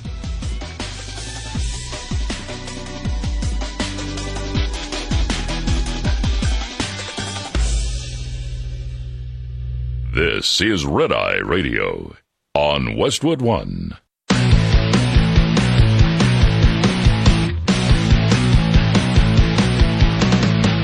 Now, it's Red Eye Radio. Talk about everything from politics to social issues and news of the day. Whether you're up late or you're just starting your day, welcome to the show. From the Uniden America Studios. For Gary McNamara and Eric Harley, Matt Murphy. This is Red Eye Radio. It is indeed Red Eye Radio, and I am indeed Matt Murphy. Thank you so much for being a part of your morning, evening, depending on where you might be, all across the United States of America and all across the world. We thank you for being a part of Red Eye Radio. Gary and Eric, a much deserved week off. They'll be back in 2024. I'm with you for the duration of the evening, and I appreciate you being with us. Join in on the conversation if you so desire. 86690 Red Eye, 866 907 3339. I hail from Nashville, Tennessee. Been here for about two years. Before then, in Birmingham, Alabama for about 20 years. Uh, I'm a part of the team at Supertalk 99.7 WTN. You can hear me normally between noon and 3 every day, Monday through Friday. You're invited to uh, come and be a part of our world at 997WTN.com if you so desire, 997WTN.com. You can also find me on a variety of social media platforms. Primarily, I land on the X machine, formerly known as Twitter, at Matt Murphy Show there. That's at Matt Murphy Show. It is on X that I discovered this video. And I, you know, I feel like it's a lot of bad news, right? I mean, there's a lot of bad. It's a holiday season. We ought to pepper in some good news. We're talking about the hellscapes that have become American cities and the reasoning behind that. We discussed the conflict in the Middle East and some of the escalation that's going on within the Middle East as we speak, literally as we speak. Uh, we will discuss before the show is done uh, the presidential contest that will be 2024 and what we can expect out of that. And I'm very interested in your thoughts on how far that goes and what, if anything, some of the court cases involving the former president of the United States, Donald Trump, will have to do with the outcome of some of these presidential. I don't think it'll have anything to do with the primaries. I think Donald Trump, absent some unforeseen circumstances, will be the Republican nominee. What happens in the general remains to be seen. I expect that Trump would defeat Biden, but I have not believed that Joe Biden will be the nominee for a long time. And I could be proven wrong. They could hang with this dog, but I don't think so. I think they have an out and they're going to utilize the out. And I believe, I believe you may differ. I believe it has to happen before the convention. If it happens at the convention, I think that's that's too slick for even Democrats to go along with, even the lemmings that are the Democrats that would go and vote for Joe Biden in the November presidential election. I think that's a little too slick by far for those Democrats, even Democrats. More on that. Speaking of Democrats, I don't know Governor Jared Polis. I don't even know if I'm pronouncing his name correctly, but he's the governor of Colorado, and he has a message this holiday season, a message that's being lampooned across the nation. If you've not heard, let's let's join Governor Jared Polis as he offers a message of the holiday spirit to the people of Colorado. And here he comes. Feliz Navidad. Feliz Navidad. Feliz Navidad. Prospero año y felicidad. Oh, it's so cringy. That's the uh, that is the mayor of Colorado, as white as you can get, offering a spirited rendition. And I didn't make that up. That's it. I mean, you can. Feliz Navidad. Feliz Navidad, prospero año y felicidad. You know, it's uh, it's one it's one thing to hear it. It's another thing to see it. Uh, he he offers a little dance along with the song. That's it, by the way. It is his Twitter feed or X feed in Spanish. Uh, Gobernador Jarad Paliz. Feliz Navidad, Colorado. And he offers a spirited Feliz Navidad or Merry Christmas to the citizens in Colorado. It is as cringy as it gets. It's additionally cringy when you consider the amount of migrants that have surged into the state of Colorado under his administration. The Colorado governor is drawing not only humor, but also criticism for his Feliz Navidad holiday message as his state struggle. And this is what Democrats do. They're, they're like a bunch of Neros, right? They fiddle while their states or their communities burn in front of them. Polis in the video, he he dances, he delivers his own little a cappella rendition, as you just heard, of Jose Feliciano's 1970 hit Feliz Navidad. He posted the video on his social media page under his official Spanish X account, where it was mostly either dismissed or lampooned. One ex user commented, This is one of the worst things I have seen all year. Who walked into your office and said that this was a good idea. Another one quipped, Even the Latinos are cringing. Some even insinuated that Polis was pandering to the Latino. Well, of course he's pandering to the Latino community. That I think that's the entire point. This is ridiculous. And if you look uncomfortable doing it as I did watching it, what was the real purpose of this? Well, the purpose was the pander. It is the ultimate in cult- cultural appropriation, what the governor of Colorado is doing. It is embarrassing to say the least. But if you if you have the opportunity, go watch it. it you'll get it. I hope that you get a kick out of it. Speaking of X, I don't know that I fully understand the dynamics of the Frank Underwood Tucker Carlson interview. I have enjoyed Tucker Carlson since his dismissal by Fox News. Obviously, he kind of went underground for a period of time. I would expect that that's a part of a contractual obligation to do so, but he resurfaced on the X platform and he has bolstered his image. And frankly, I did not know that he could do this because Tucker Carlson was one of the go-to shows on Fox News for me. I don't have a lot of go-to shows on Fox News anymore. As a matter of fact, I find myself watching Fox less and less and less. I'll join them online on occasion, but I rarely watch their television programming anymore. And, it's not even a, reflection on them. It's just a reflection on my habits more than anything. Uh, there's not a lot of reason. I'll watch Gutfeld late into the evening uh, as I'm getting ready for bed, but other than that, uh, not a lot of Fox News watching for me. You know, if there's breaking news, sadly, if there's breaking news, I don't even go to Fox News for that any longer. But Tucker was absolute go to watching for me when he was on air because I, I think T- is one of the best commentators in the business. And he has delivered the same level of commentary on the X platform that he was attempting to deliver on Fox News. And he's doing it in the long format even better than he was on Fox News, in my opinion. And he is unfettered by certain encumbrances that he had shackled to him in the Fox News platform. And it seems as if one of his MOs nowadays on the X platform is interviewing anyone and everyone that people would suggest that he is not allowed to interview. And the, the Frank Underwood slash Kevin Spacey interview seems to be an extension of that. I don't know if you've seen any of it. I don't know that I fully understand it. I would guess I would lean on some of you that are familiar with House of Cards in a way that I'm not because I've never seen the show.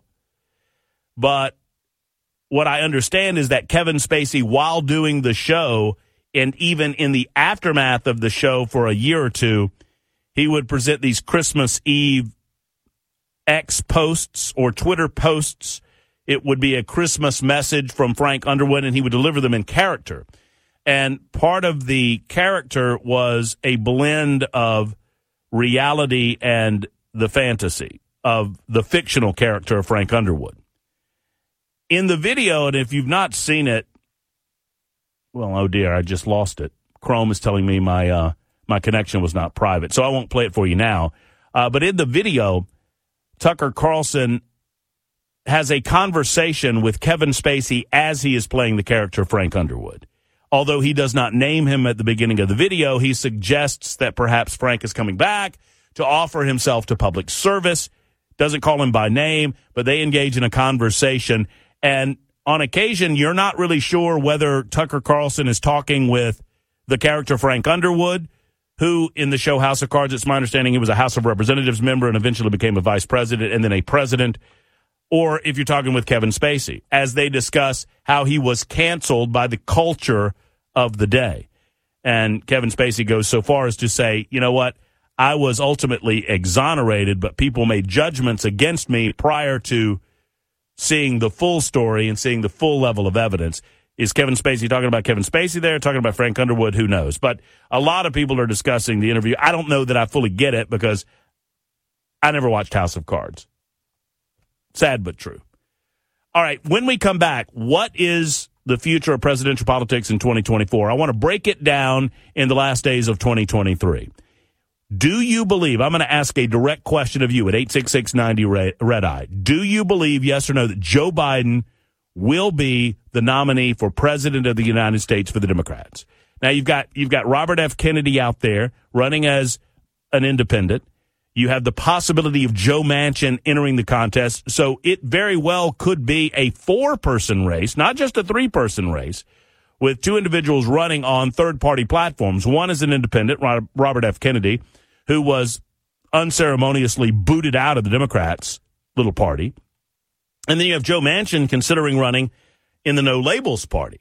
Obviously, Donald Trump, and as I've said twice tonight, barring any unforeseen circumstances, Donald Trump will be the Republican nominee. Whether Joe Manchin runs or not remains to be seen. He's intimating that the possibility of run will be decided over the next month or so. Kennedy could act as a third party type Ross Perot esque spoiler if he is in the race because there are enough people.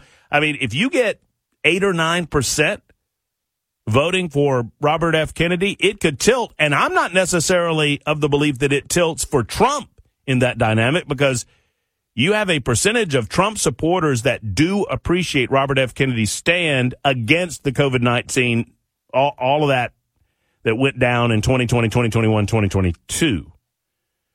But the, the question for you do you believe Joe Biden will be the Democrat Party candidate for president of the United States. So far, they're sticking with him.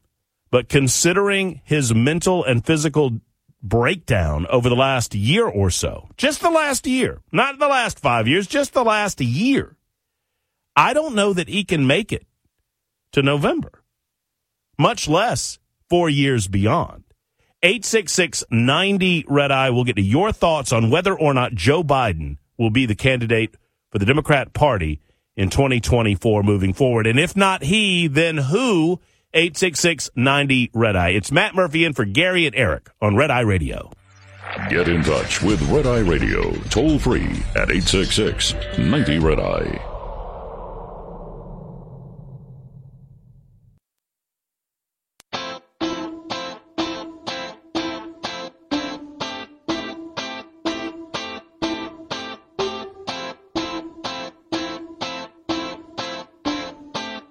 Red Eye Radio. Gary, Eric have the week off. Matt Murphy in for the dynamic duo. Thank you for being with us. 86690 Red Eye is the telephone number. 86690 Red Eye. I ask the question and I'm curious your thoughts. Will or will not Joe Biden be the nominee in the 2024 election cycle? And how do you see all of that playing out more broadly?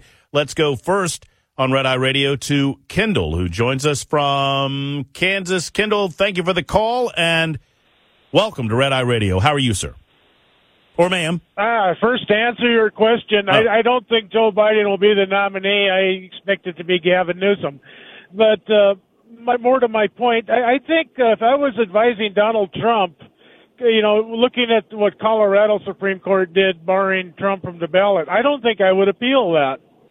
I'd let that go. I, I'd let that go until unless it got to a state that matters. You know, like one of the swing states. You know, Georgia, Arizona, Michigan, Wisconsin, something like that. Then I would appeal it. But um, you, you think this through. If you're a Republican voter in Colorado, you're going to be angry as you're going to be mad as a hornet, and you're going to vote, and you're going to vote for anybody but a Democrat you know, and the Democrats, that's going to drive down their vote because they can't vote against Trump, and they're probably a little bit uneasy about this whole thing too. Um, I, I could see Kennedy winning a couple of those states, which it would be just as good for Trump as if he won it. No, it's an it's an interesting theoretical exercise. The concept that if you allowed the Colorado Supreme Court ruling to stand that you would enrage Republicans to the point and you would depress Democrat turnout to the point. I guess your your point is that you would lead Colorado to potentially vote for a third party like a, a Robert F. Kennedy or oh, even uh, a even I a Joe Manchin. that happening. I, I I'm just a truck driver. I go to California every week. I could see I could see uh, Kennedy winning or coming close in California. Well, I agree that it Um, would it would be an intriguing legal theory. I think that you would see a lot of states follow suit, mostly leftist states, tr- attempting to remove uh, Donald Trump from the ballot as quickly as they possibly could. Of course, timing would be an issue at this stage. You know, I, I would appeal it instantly if like one of the swing states did it, but uh, until a state that actually matters did it, I'd leave it alone. Well, here's why you don't do what you suggest, in my opinion, Kendall. And and once again, I think it's an interesting intellectual exercise, if nothing else. You don't not appeal because, quite simply, the ruling in Colorado is unconstitutional. And you're you're deni- the broader principle is that you're denying individuals in Colorado to the right to vote for a candidate of their choosing without regard regard for the proper legal process by which you would preclude an individual from being on the ballot. I mean, it's the it, it's almost. I understand the politics of what you're talking about, Kendall, and thank you for the call, and I appreciate you from Kansas. Bottom line is, it's the principle of the thing, and it's the constitutional principle that you have to stand on in this regard. You are appealing this not for Trump. I would argue you're appealing the matter for the voters of the state of Colorado. And I I tend to agree with you on the Joe Biden front that Gavin Newsom would be a superior choice to a Kamala Harris, although I don't know how you politically get through the vice president of the United States to get to Gavin Newsom. Let's say what Sally says about the matter out of Florida. Sally, thank you for calling Red Eye Radio. What's on your mind? Well, I think you're wonderful. You're fabulous. Well, With a fascinating mind. I've not, not heard you before. Well, Merry Christmas. Merry Christmas. Merry Christmas week and a good New Year.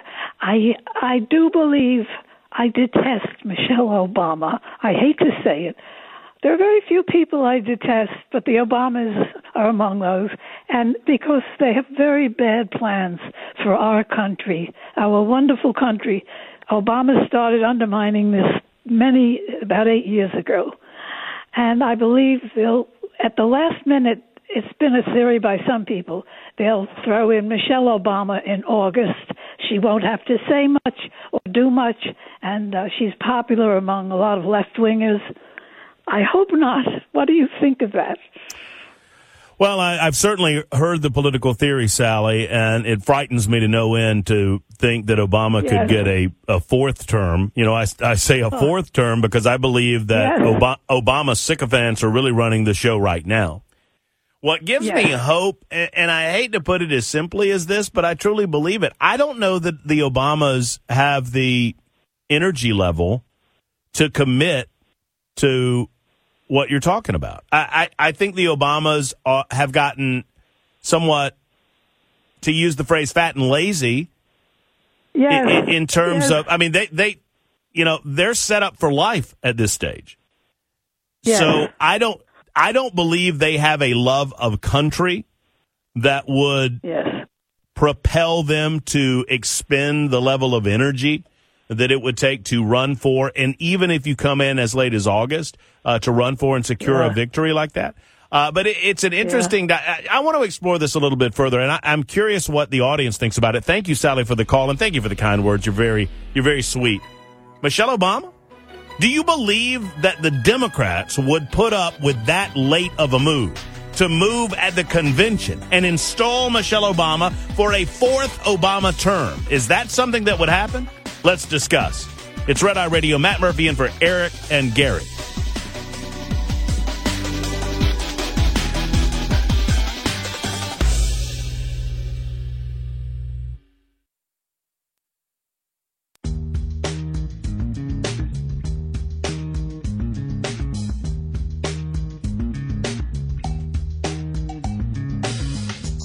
Red Eye Radio from the Uniden America Studios. Now for Gary McNamara and Eric Harley, Matt Murphy. What a joy to be with you in the absence of Gary McNamara and Eric Harley, spending some time with family and friends over the holiday season. It is Matt Murphy from Nashville, Tennessee, heard normally day to day, Monday through Friday on Supertalk 99.7 WTN from noon until 3. And I'm so pleased to be on Red Eye Radio, asking the question, kind of putting it out to the listening audience for the first time this evening, leaning on your your knowledge and information of the situation. Who do you think is going to be the Democrat nominee for president of the United States? I believe that it's turned. You know, I I began this road back last March when I suggested that there was no way, considering the physical and mental limitations and the decline witnessed in real time by all of us, that Joe Biden could manage to make it a year and a half to November of 2024. Nothing that has happened between then and now would sway me off of that opinion, except that time marches on. What I've long said, and what we have to realize, the best that we're going to see of Joe Biden is what we see of him every day. What I mean by that is they know his handlers know Joe Biden. I don't know what he's like in quote unquote real life. I know this the best that he's going to be is what we see on television, and it's not good enough. The best that we see of Joe Biden is the five or so minutes that we get of him on a daily basis, whether it's him walking out to Marine One or for some some inexplicable reason trotting out to Marine. You know, he does this little shuffle where it's like a uh, it's more than a walk, but it's not a run because he can't manage to run, but he he's trying to indicate to all that are watching that he has some sort of vitality. And so off he goes, mumbling all the way. I just don't believe that Joe can manage it. The best that he is, is what we see on a day to day basis. Can you imagine? And they work around the schedule that they have in front of him, making sure that they get him up for those moments. Whether it's a five or 10 minute, you know, press conference, quote unquote. He doesn't really do actual press conferences. But whether it's, you know, five minutes in front of the cameras with, you know, the leader of another country sitting at his side in the White House, whatever it might be, whether it's standing outside of the White House answering a couple of questions before he hops on Marine One. That's the best he's going to be on a daily basis. And and it is oftentimes impossible to understand what he's saying. So I have a difficult time believing that this guy can make it through the rigors of a presidential campaign. They can hide him in the White House and have done a successful job hiding him in the White House. I do not believe they can hide him from the American voter come November. For these reasons, I believe it has to be somebody else. But if someone else, I, I could be swayed off of this. And frankly, I would have thought that, I would think that if it happens, it happens in January. And I would suggest that they, well, I, I don't, I don't know that I would speculate as to the reasons that they give us. But I think it has to happen before August. Although I respect those of you that believe it happens at the convention as well. Bill is in Plano, Plano, Texas. Hey, Bill, welcome to Red Eye Radio. What's on your mind? Matt, you're doing a great job. Thank you, man. for covering. Um, Biden, who's pulling his strings? There's a theory going around that there's five or six trillionaires, maybe billionaires, that are really in charge, but who knows? Point is, though, that his puppet strings are breaking. It's obvious, as you just said. He shuffles around. He tries to be energetic and with it, but he's not. Uh, with regard to Michelle Obama versus the nuisance in California, you know, he's got great hair. Have to give that to him. All the superficials did. That's funny. He does. I mean, he's slick. He he looks like a politician, doesn't he? Oh, he does, and he sounds like it. Unless he plays basketball with the little Chinese children, then it looks pretty bad. But you know that happens. He fell down over that poor little Chinese child and uh, tried to recover, and it was a bad recovery. So that's I think that's who he is. But see, he's connected with Pelosi very closely. I think he's the uh, son-in-law of a cousin. He's somehow related to her, so he has strong, strong connections. With regard to Michelle Obama, though, is possibly coming to the fore. That could be, but the thing of it is, she she has such an, an incredible superiority complex. It's hard for her to envision being a real servant of the country.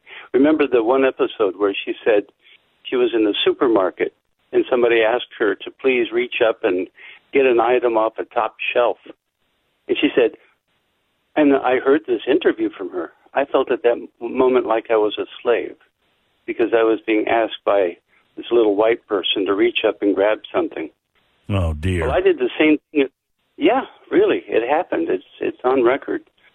I did the same thing to a black person the other day at Walmart. I couldn't reach up, and this big black fellow next to me, nice young man, I said, he looked at me and he could see I was trying to struggle with something. I said, Can you please reach that for me? He said, Sure, man, no problem. He reached up, you know, and he was gone, and I said, Thank you, and that was it.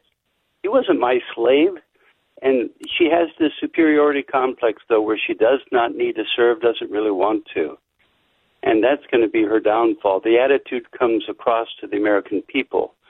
And the people, we really do appreciate people like Kristi Noem of South Dakota, Mm-hmm. who's very much in favor of Trump, or uh, Marjorie Taylor Greene. Did wonderful women, and there's a rumor out now. I don't know if you've seen it on the Epoch Times that uh, President Trump is thinking of asking, possibly this summer, of you know having a woman as a VP, which might not be a bad move. Yeah, I, I, I think it would behoove, you know, and uh, a lot to digest there. Thank you, Bill, for the telephone call. I appreciate the kind words and I appreciate the comments. Couple of things.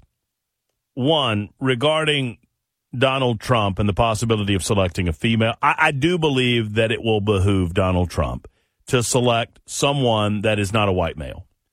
And I hate to put it in those terms, but it's as simple as I can put it to you.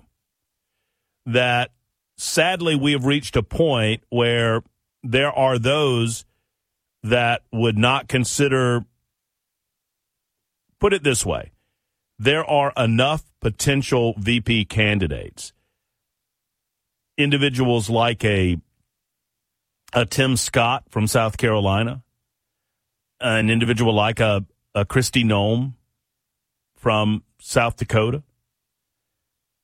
Um, there are enough of those individuals who are household names that would make it easy for Donald Trump to select a female or, in the case of Tim Scott, African American male that would serve well as a vice presidential candidate.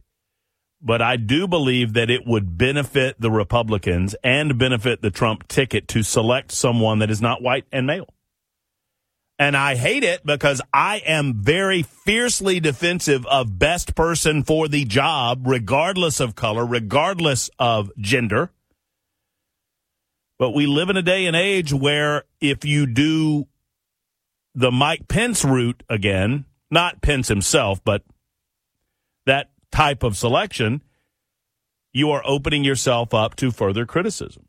Now, on the Michelle Obama front, I do not believe that Michelle Obama has the desire or the energy to be president of the United States. Now, if we're saying that Barack Obama is going to select Michelle as a handpicked fourth term. If you consider the Biden administration to be a third term of Barack Obama, then this would be number four, three or four, depending on your point of view on it. I think if Barack Obama wants to pick a replacement, he's going to pick someone that wants it a little more. That's going to have a bit more energy in the job. I just don't see that Michelle Obama fits that bill. I understand why people gravitate toward her. I'm fascinated with the idea that you would jump Kamala Harris, who idolizes Barack Obama, to get to another African American female in the form of Michelle. In the meantime, Bobby is in Knoxville and he joins Red Eye Radio. Hello, Bobby. Welcome to the show.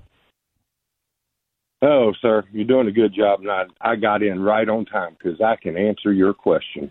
Talk to me, man. Of all right, so uh, Kamala, how did she get to be vice president? do, okay. do, you really? Do you really want me to? Do you really want me to answer that question? It has to do with no, Willie Brown, by the way. Well, a lot of people say that. That's how she moved her political career. But the reality of it is, um, and as you were saying just then, his fourth term, it would be his fifth because he never left when Donald Trump was in there when he started all the investigations under his under his term on Donald Trump, everything that went on after that has always been in the control of Barack Obama. It's the only way that the FBI, the DOJ, all the deep staters, which most people are confused, that just means they weren't elected into their job, that they are uh, hired into their job, and they still uh, mess with policy. Uh, policy. Um, Barack Obama bought a house one mile from the White House after his term, and he he's never left. Yes, he did, and he's he did. never left. He's never left control. So he's the one that I mean, Joe Biden just pretty much answers to him. He would rather be behind the scenes than in front of the scenes anyway, because he can control any everything. So to answer your question about Kamala Harris, so one thing about Barack Obama, he despises Joe Biden. Joe Biden was an embarrassment to him. Joe Biden to him is just was just a bad mark on his presidency. He he he messed everything up. He couldn't do anything right. And Kamala Harris is in there because Barack Obama put her there. And the biggest reason is is that so when Joe Biden had his presidency, he would have a vice president that he would be embarrassed of, that would cause him problems, that that basically to put some of the same mojo on him that he put on Barack. And well, it, it is a it is a fascinating dynamic that you know whoever pulled the strings on that, and, and thank you, Bobby, for the call. I appreciate you out of Knoxville. Thank you whoever pulled the string, I, I wouldn't suggest that it was solely Barack Obama's decision, although I think he had a tremendous amount of influence in the Biden administration and continues to have a, a tremendous influence in the Biden administration. We have long seen, and this is a broader conversation that I can get into in the next couple of minutes, but we have long seen the Democrats campaign on identity politics meaning they subdivide different groups and convince those subdivided groups that the other guy is against you, I am for you, therefore you must vote for me based on the color of your skin or how you identify. But now they've begun governing in that way too. And when you govern based on identity politics, you have to check identity markers. And has not Joe Biden done that? He did it with Kamala Harris. He proclaimed long before he selected her that he's going to select an African American female. Well, you pigeonhole yourself into only one of two or three or four different choices amongst millions of people who are qualified for the post. And he he's done it again and again and again during his administration. And, and because of that, you're left with a vice president that comes off to most Americans as a cackling fool. At least Joe has an excuse. He's old. What's her excuse? Which is why most people, when we do this exercise, and I've done it from time to time on my radio show in Nashville, when you ask the question, if not Joe, then who? Nobody. And I'm fascinated by this. Nobody says Kamala. Because we know what would happen if Kamala Harris was the nominee. And the Democrats do too. And they're beginning to understand what's going to happen if Joe Biden is the nominee. Gary and Eric are out. It is you. It is I. It is Red Eye Radio. I am proud to be with you. This is Matt Murphy back in a moment on Red Eye Radio. Lines open for your calls. 866 90 Red Eye on Red Eye Radio.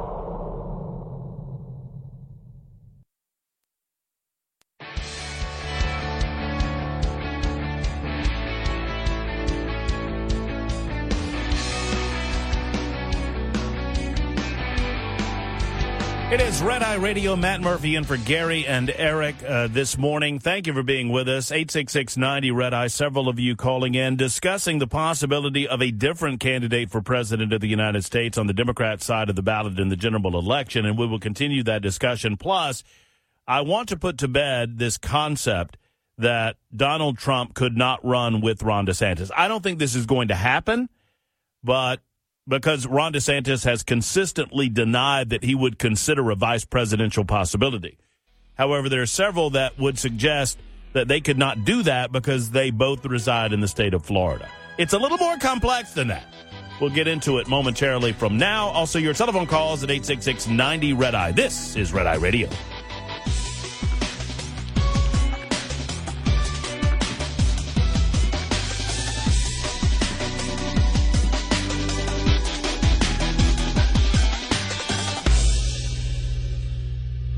This is Red Eye Radio on Westwood One.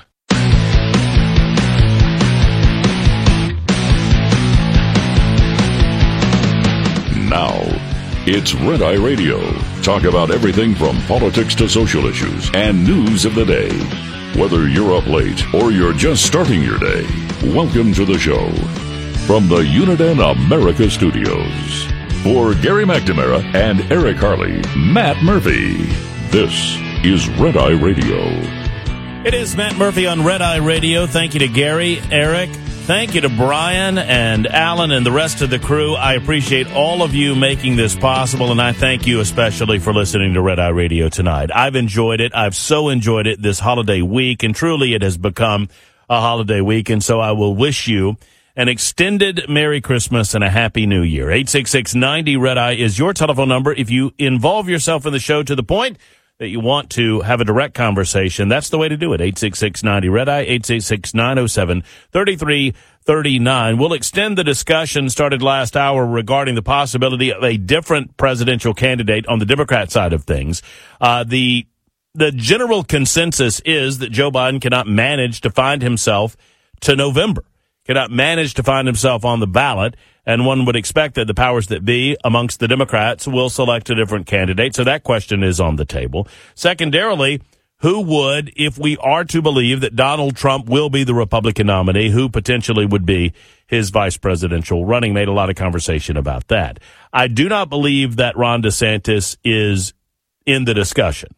However, I could be persuaded otherwise. I'm open to other concepts and ideas on that front that in mind, uh, the the numbers really tell a stark story about Donald Trump's popularity amongst the Republican Party voters.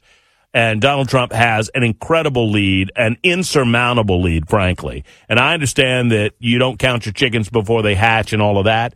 Uh, but looking at the polling data, it would take something dramatic and unforeseen in order for this to change as much as it would need to change for me to predict that any other person other than Donald Trump would be the Republican nominee. So that's where we are on the Republican side of things. However, a lot different on the Democrat side of things, and a lot of suggestion that Gavin Newsom is lying in wait, ready to go. I, I think Ron DeSantis said as much during their debate with Sean Hannity several weeks ago on Fox News, which was very entertaining. Uh, I'll say that I thought Ron DeSantis did very well, and I like Ron DeSantis a lot. I do not believe that you necessarily have to pit Ron DeSantis against Donald Trump to select one or the other. In other words, pick the one that you like. It's time. The time for choosing is now. And I've long said you don't have to pick until 2024 because once you pick, you start pushing against the other guy. And I don't believe that Ron DeSantis is a bad guy. I think his time will potentially come in presidential politics. I just don't believe that it's in 2024. What say you? 866 90 Red Eye. That's 866 907 3339. Let's talk with Steve, who is out in Arizona. Steve has a thought on all of this. Steve, welcome to Red Eye Radio. Thank you. Yeah, how you doing? And happy New Year. Uh, happy New Year to you too, yeah, sir. I think I think that with I think Trump's smart though, and, and because DeSantis has the numbers, and I think it's kind of a prelude when you with that uh, you know with that debate, like you said with Newsom and uh, DeSantis. That's kind of I think that's getting us ready for that, and I do. I just think that Trump would be smart to pick DeSantis just because. Uh, he's uh you know he thinks along the same lines and it's going to basically be Florida against California you know I just see it and then with uh Newsom I think if he was smart he would pick uh Joe Manchin for his vice president that way he could pull some of that Republican his way a little bit you know his way a little bit of the of the but he's probably not smart enough to do that so he'll it'll probably be uh I think it'll be uh Newsom and Harris, I think, unless uh, he can pick somebody else. You know, I I don't know. What do you think? It, that would be amazing. I don't know. I don't know how you could manage to pull off leapfrogging Kamala Harris and keeping her as your vice presidential running mate. Now, I consistently, and I and I appreciate the thought process here, and and thank you, Steve, for the call. Fairly consistently, Ron DeSantis has, for the last six months, when asked this question, said the same thing that he's not a number two guy and that he has no intention and would not serve as a vice presidential candidate with Donald Trump. He said it back in July. He said it again in September. He said it again in October. And he has said it just last month that it's not something that he would consider. Now, that's something that presidential candidates say. Understand? Um, I remember, I'm, well, I don't quite remember it, but I'm a student of history enough to know that during the 1980 presidential election, now I was seven years old, but Ronald Reagan was running against a George H.W. Bush, amongst others. And, you know, remember George H.W. Bush called Ronald Reagan's economic plan voodoo, e- voodoo economics, voodoo economics. And they had a fairly contentious early primary season. But once Reagan had dispatched of all comers, he eventually selected the establishment guy. Reagan was kind of the outside guy, and he and George H.W. Bush was more of an establishment guy in D.C. politics, and he selected that establishment guy to be his running mate. Now, there are some that have said that the caller's suggestion, I think it was Steve that was calling from Arizona, uh, that um, that the Constitution prohibits Ron DeSantis and Donald Trump running together because they hail from the same state. So the question is, does the U.S. Constitution prevent that? And the answer is no. And I've studied this enough that I can emphatically tell you that the Constitution does not prevent candidates from running for president and vice president if they come from the same state. It doesn't do it. Now, it does become a little problematic if that were to occur. Now, typically, it's one of these things that doesn't happen because it but if I am the presidential candidate and I'm, you know, from the state of Tennessee, for example, I live in Nashville. It would behoove me to pick someone from outside of the state of Tennessee because geographically I want to be more inclusive and I want to select, you know, you want to be strategic in your state selection. One time that this did come up was the election of George W. Bush in 2000 when he eventually selected, you know, remember he picked Dick Cheney, kind of an insider, to be his point man in finding him the right, right vice president. And Dick Cheney quite literally came back to him some months later and said, Mr. President, we've examined the situation and this is my horrible Dick Cheney impersonation, by the way. Mr. President, we've examined the situation and we, we found that the, the number one pick for vice president for you is, well, me. Well, Dick Cheney at the time lived in Texas. George W. Bush lived in Texas as well which could be problematic. While there is no prohibition for a president or a vice president to come from the same state, it becomes problematic for a very specific reason. It is impermissible for an elector to select two candidates from the same state that they reside in. They can pick one, but not two. It's a little bit confusing because of some rules changes that have come post Constitution with regard to how we choose electors and how those electors choose a president and a vice presidential candidate. Let me go let me go through this as quickly as I possibly can and I'll try to be as I'll try to confuse you as least as possible. So as a practical matter it might be a bad idea. But could Donald Trump who lives in Florida select Ron DeSantis who also lives in Florida as his vice presidential running mate? Yes.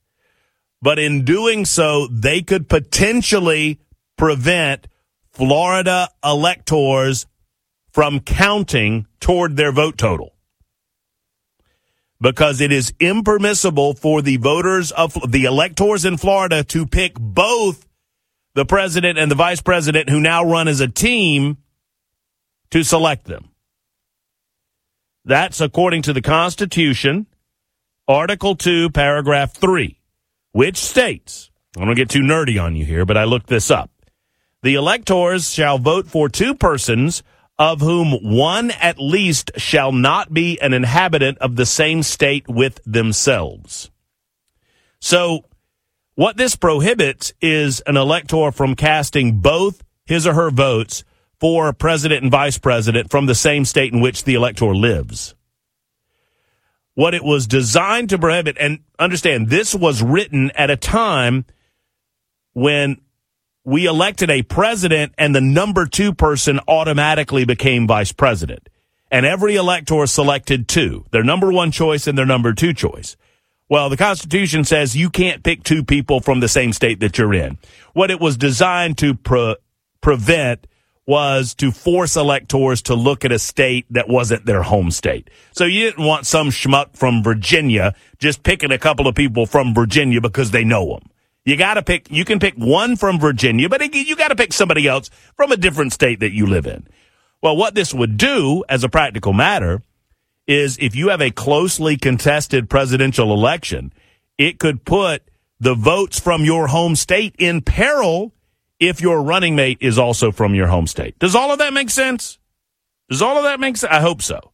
Now, the 12th Amendment changed it a little bit because now, according to the 12th Amendment, um, it addresses some of the confusion around the Electoral College, and the vice president was put on a separate ballot to president of the United States, and now the president and the vice president run as a tandem or a team as opposed to running separately, and they're voted for as a tandem as a duo. I know it's confusing, but I hope it made, well, as much sense as possible. Let's see. Let's go to Bill, who is in Chicago. Bill, thank you for your call. Welcome to Red Eye Radio. I'm glad you came on board. Hello. Hi, how you doing? I'm doing well, Bill. Uh, my my question was what your thoughts about Manchin running for president only because of his past voting record of making a few Republicans happy along the way. Yeah, I think a Joe Manchin campaign would be a bigger fly in the ointment for Donald Trump than a Robert F. Kennedy third party run. I think Joe Manchin could upset the apple cart and, and, and I think it could go really either way. I don't know. I've not seen any polling data as to who he would pull more from, but I think Joe Manchin would be more appealing as a third party candidate than even Robert Kennedy. And Robert Kennedy's gotten quite a bit of play. I I think I think he could hurt Trump. I think so too. And I, I, don't. I, and thank and thank you very much for the call, Bill. I don't know that he hurts. I, I don't. I don't know. I don't know. I don't know. I, I don't want to. I don't want to come off half cocked here. Um, who does Joe Manchin hurt more? Now, at for, on first blush, you would obviously say, well, he hurts Joe Biden more if Biden is the nominee because Joe Manchin is a Democrat. But Joe Manchin is not a California Democrat. Joe Manchin's not a New York City Democrat. Joe Manchin is a West Virginia Democrat. A West Virginia Democrat is more conservative than Kevin McCarthy, who called himself a Republican until he quit and resigned. This is Matt Murphy in for Gary and Eric. More calls in a moment discussing presidential politics. I mean, why not? It's almost 2024. It's an election year. It's going to be a wild year. We'll continue the conversation next. Matt Murphy on Red Eye Radio. Brought to you by Hot Shot Secret. Hi, I'm Jen Loomis, a transport safety expert at JJ Keller, and I'm here to share a tip on roadside inspections. Once a roadside inspection is completed, the officer will close it out, which involves the officer writing or typing up the report. The more the officer found during the inspection, the longer this will take. If violations were discovered, most officers, as a courtesy, will explain the violations to the driver. If there were any out of service violations, the officer will normally explain what must be done to get the out of service order lifted. Drivers need to be very attentive during this part of the inspection. The driver also needs to read and understand the complete inspection report. After receiving the inspection report, the driver has 24 hours to get the roadside inspection report to the motor carrier. If the driver will not be returning to a company facility within the next 24 hours, the driver needs to know to get it on the way to you via email, mail, or fax within 24 hours. This tip was brought to you by JJ Keller and Associates. Visit us at jjkeller.com. Get in touch with Red Eye Radio toll free at 866 90 Red Eye.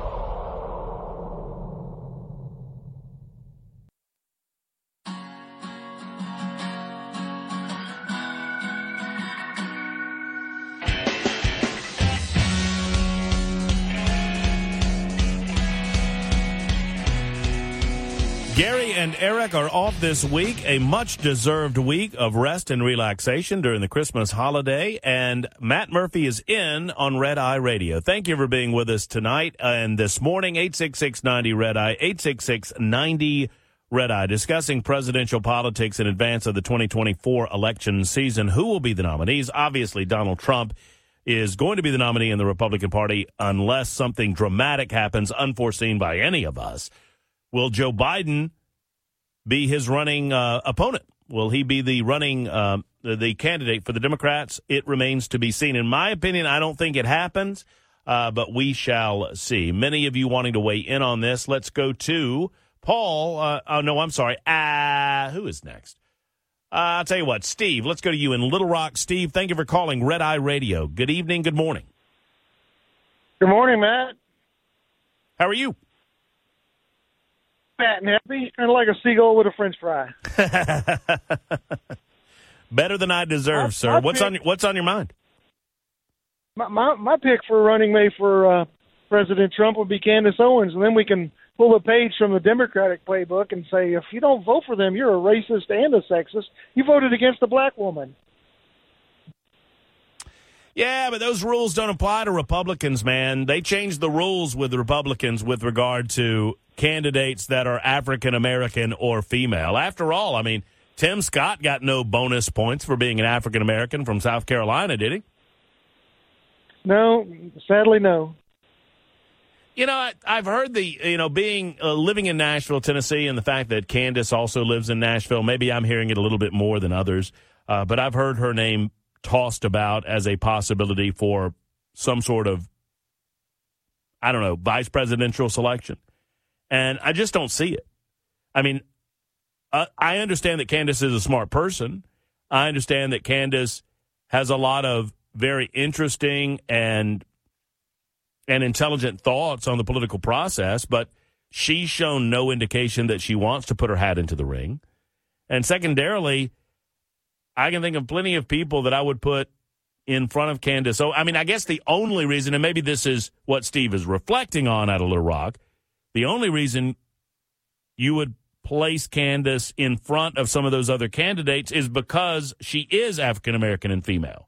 And now you're playing the identity politics game, and I think that's a losing game. Ultimately, now this is coming from a guy that has said, and I know what I said earlier, and I maintain that that I think it would behoove Trump to select someone that is not male and white. I don't know that it's Candace Owens though. Tom is in Michigan. He joins us next on Red Eye Radio. Hello, Tom. How are you, sir? Matt, thank you for taking the call. Of course. My topic is Okay, assuming that we do actually have an election in 2024, okay, and there are no unforeseen circumstances that arrive, what I think that you would actually get is they're going to use this rotted bowl of mashed potatoes that we have for a president right up as long as they possibly can and then pull the rug out of from under them, something like what they did to Bernie Sanders, okay, with the delegates, where they award the delegates. But what I think you're getting is Pelosi's nephew, Gavin Newsom, and possibly Michelle O as a vice president, where she could just kind of be there. What that causes, okay, is Pelosi and Obama still continuing to run the country. Well, there, there's no question, and, and thank you for the call out of Michigan, Tom. I appreciate you on Red Eye Radio. There's no question that Gavin Newsom is setting himself up and running something of a shadow campaign. Now, he has steadfastly said that he has no interest in running for president of the United States, but I believe that is contingent on Joe Biden being in the race. If Joe Biden manages to continue in the race, then Gavin Newsom will sit idly on the sidelines and bide his time and wait his turn. However, if Joe Biden cannot improve his polling numbers, there will be a reason that Joe decides not to run, quote unquote. And if that reason comes about, here comes Gavin Newsom. And I think he is clearly the front runner at that stage. This is Red Eye Radio. Thank you for being with us. Matt Murphy and for Gary and Eric. Back in a moment.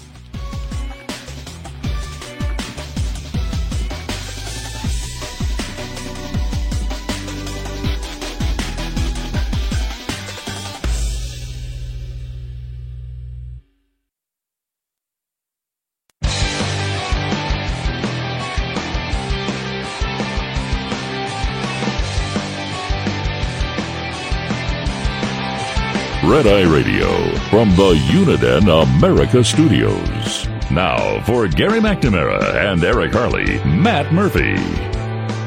It is Matt Murphy. It is Red Eye Radio. I appreciate all of you allowing me to be a part of your morning. Thank you so much. It has been a ton of fun and we still have plenty to go. I promised you the story about the Tesla factory worker that was quote unquote attacked by a robot. You heard me right, like a scene out of a movie. We will get to that story. Plus, some of the companies that you may not have known went into bankruptcy over the last year. Uh, we say goodbye to some of the better known. Look, some of these names I would have never believed declared bankruptcy and said goodbye and shuttered their doors in 2023. But we'll get to that in a moment. Right now, talking presidential politics, I'm looking at a latest national poll, and I don't normally talk about national polls when it comes to presidential elections because presidencies are not decided nationally. They're decided state by state. And it's all about the different states and how you cobble together the electors that get you to the number that you need to win the election. 270, I think it is. So I don't normally do national polls, but I do think it's significant that Donald Trump is now up four points nationally over Joe Biden in a head to head matchup. And that holds up even if Robert F. Kennedy is considered within the race. Now, Joe Manchin is not considered in this race because he's not declared anything. I think you might change that dynamic a little bit. But the idea that Donald Trump continues to be up the amount that he is, will the Democrats put all their eggs in the Jack Smith basket? Will the Democrats actually depend on a jury in a state or a jury in the District of Columbia determining the outcome of the election to a certain degree? Meaning, are they dependent on the idea that Donald Trump would be convicted of one of these, no pun intended, trumped up charges against him, or would they pull the trigger on Joe Biden? And I believe that that remains to be seen. I think that the powers that be could step in, and regardless of ego or personal desires, they would convince Joe to step aside and allow a younger buck to run. Now, Alex has a different idea about what type of buck would be running in the absence of a Joe Biden. Let's get Alex on Red Eye Radio out of Philadelphia. Hello, Alex. Hey, I'm really enjoying what you're doing. You're Thank very good at what you do. Do you have like a home base, a weekday show somewhere? I do. Monday through Friday, I'm in Nashville, Tennessee on Super Talk 99.7 WTN from noon until 3. Tune in. Tune in, Alex. Thank you so much. Yes, Uh, sir. you know, we're really enjoying it out here. Well, okay, ready? Drum roll. Hillary's coming back. Oh, come on, Alex. We were doing so well. she is she is already involved in this hostage thing. They're getting her name out there as I think she's going to try to pull some kind of a uh I don't know what you would call it. She's going to be maybe hailed a hero by Democrats or something she does. And I also think because I'm a Trump supporter, but I believe that the Democrats have piled so much on Trump's plate that he's not going to be able to run. It'll be Nikki Haley and Hillary Hillary, I hate to say it, but reality is reality. Hillary will clean up. I just Hillary is so unlikable. Can I tell you why I think she's going to clean up? Yeah, sure. She still has a chip on her shoulder that she thinks she won in 2016, and I think there are many, many Democrats who feel that she's owed a second chance. I, I don't know. I, I, I, I do believe that she has the chip on her shoulder. I would agree with that, Alex. And thank you for your call. I appreciate you out of Philadelphia. And you're very kind to say the kind words. And by the way, you can find me 997WTN.com if you want to find out more about me, biography and whatnot. 997WTN.com. You can also find me on social media at Matt Murphy Show on the X Machine. Hillary Clinton. What an unlikable human being. And a definition of someone who rose beyond the level of their competency and to the point that she demonstrated her unlikability so much so that a political neophyte now a known commodity at least in terms of name id and whatnot in donald trump i mean think of the unprecedented nature of trump's victory over hillary clinton and i remember it as if it were yesterday i'm elephantine on these things that we were told up to the point of election night and beyond that there's no way that this dunderhead out of New York via Florida could beat the juggernaut that was Hillary. And you're right. In the aftermath of her defeat, she was unaccepting of the defeat, declared that Russia beat her, that it was not Donald Trump, and that began the Russian collusion hoax that lingered over the Trump presidency for two and a half years. I just think she is a she's a two time loser. She is what is she, 75 years old? 76? I mean, she's not much younger than Joe Biden. I just think that if you pull the trigger on crazy, sleepy Uncle Joe, that you would go decidedly younger than Hillary Clinton. I under the Clinton juggernaut does not have the gravitas that it once had because of that defeat. I mean, look at the Clinton Foundation, for example hundreds of millions of dollars rolled into the Clinton Foundation until she was defeated as president as presidential candidate. And then all of that money suddenly dries up. Does that mean that the Clinton machine, the Clinton cabal does not continue with its power and influence in DC? It most certainly does. I just don't think that power and influence is what it was even 4 years ago. Even 4 years ago. So m- maybe I'm being naive, Alex. Maybe I'm whistling past the graveyard, but I do not believe that Hillary Clinton has it in her to run or certainly has it in her to win the presidency. I would I would be predisposed to believe more in a Michelle Obama run for the Democrats than I would believe in a Hillary Clinton run. Paul is in Boise, Idaho. Paul, welcome to Red Eye Radio. Thank you for the call, sir. Thank you for taking my call, Matt. Um, yeah, I'm I'm I'm with you with your last comment there. I believe in order for Obama to get a fourth term, it's going to be Michelle that runs as president. I don't know who's going to run with her, but I'm I'm pretty convinced to that because Joe is on his way out, and I think I think they've already made the decision. I think the Democratic elites have already made up the, their minds about doing that, but they're keeping it as a secret weapon, basically. Um, another secret weapon they have, and I believe they're going to not they're not going to hesitate to use it, is AI. I think they're going to be able to fudge the numbers for the polling. It doesn't matter whether it's state, like you were talking about, or federal. They're they're not going to play fair. They haven't yet, and they're not going to. So I think we've got to be on guard about how we're going to be able to combat AI and their abuse of it to be able to swing the election in their favor. I mean, And we I'm- I'm obviously, happy I, about that. I, I'm, I'm curious about this, Paul. We obviously saw how the Democrats were willing to swing an election using COVID as it was almost, you know, in uh, in sports they talk about that pick, the pick play. You see it in basketball. You see it in, in football when receivers run routes and they pick off the defender so that another receiver gets open. I believe that they utilized COVID as a pick, as a way to essentially steal an election from Donald Trump. And they did so legally and in some cases against the constitutions of the various states in which these elections were conducted. Pennsylvania is in my mind when I say that. That, that said, how do you believe they can use, I'm curious about this, AI to their advantage? What do you think? it's basically smoke and mirrors and and and just out and out lying. I mean, they also use Hunter the Hunter laptop against us when we knew that it was real and that it was valid. They used the FBI to to make the conclusion that it was that it was phony, that it was Russian disinformation. So if they can do that and swing the the 2020 with the help of that and the help of Antony Blinken to get those 51 signatures on there, they'll stop at nothing. We could whip them in a fair fight, but they're not going to fight us in a fair fight. You know that. And- Well, they- we're running out of time.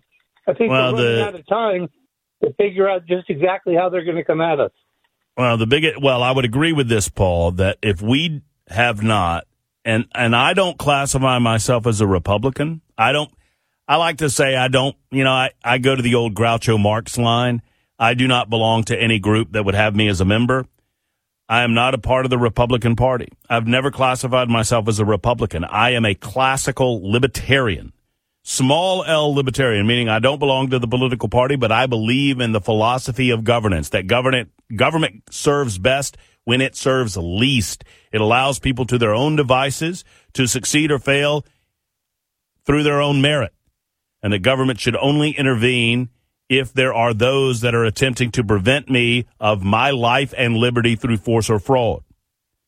That said, I vote Republican. I've long supported the Republican Party because I believe that they are more in tune and in line with the purpose and the and the course set about by the founding fathers so so many years ago. All of that to say, my advice to the Republican Party would be simple. If you have not learned from 2020, then you get what you deserve. If we as an American people have not learned to insist on honest and fair elections from the 2020 election cycle to today, then we're going to get what we deserve. I don't fault anyone for what happened in 2020 because it was such an unprecedented concept that we would hold an election and that we would change broadly, change the rules of elections in a variety of different states in a variety of different ways because of the excuse making surrounding COVID. Well, fool me once and shame on you. Fool me twice, shame on me. If we allow this to happen again, all of that's on us. And we get what we deserve in that respect. We have to shore up some of these election protocols on our own. Now, the liberal states are going to do what liberal states do, but they're lost causes for the most part anyway.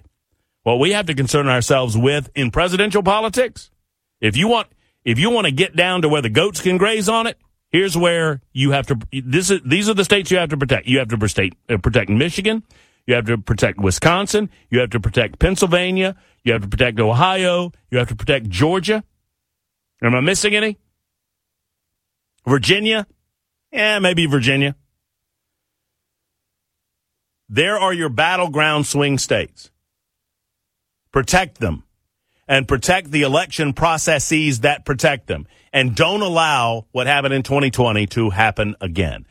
Moreover, more so than any sort of voting machine irregularities, what concerned me more than anything was the allowance for extracurricular voting activity to go on and using COVID as an excuse to allow that to happen. I'm talking about vote harvesting. I'm talking about ballot harvesting. I'm talking about mail-in ballots. I'm talking about allowing those mail-in ballots to come in after the correct postmark to date and commingling those ballots that were illegally cast with those that were legally cast. And once they were commingled, there was nothing you could do about it. And that happened all across this country. Primarily, it was happening in Georgia and it happened in Pennsylvania as well and Michigan.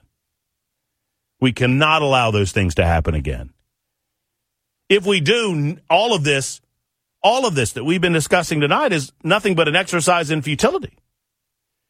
If we don't put our feet on the ground and commit ourselves to insisting on properly run elections, then none of the rest of this matters because the other side and the previous caller whose name I just lost for some reason, he is exactly right.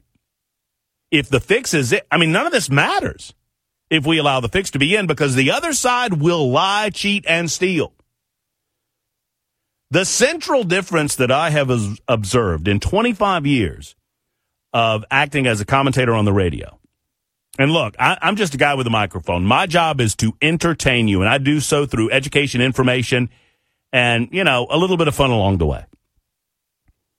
But in my 25 years of doing this, if I've learned one thing, Republicans and Democrats, there are a lot of similarities between Republicans and Democrats, sadly. It's one of the reasons that the phrase the uniparty has come to popular parlance, right? I mean, we talk about the uniparty now. I remember the old uh, George Wallace line from back in Alabama days that there's not a dime's worth of difference between Republicans and Democrats. Well, I do think that there's a dime's worth of difference, not much more. The biggest difference between the two, for the most part, not, not 100%, for the most part, Republicans want to play by the rules. Democrats don't give one damn about the rules. My name is Matt Murphy, and this is Red Eye Radio. Lines open for your calls. 866 90 Red Eye on Red Eye Radio.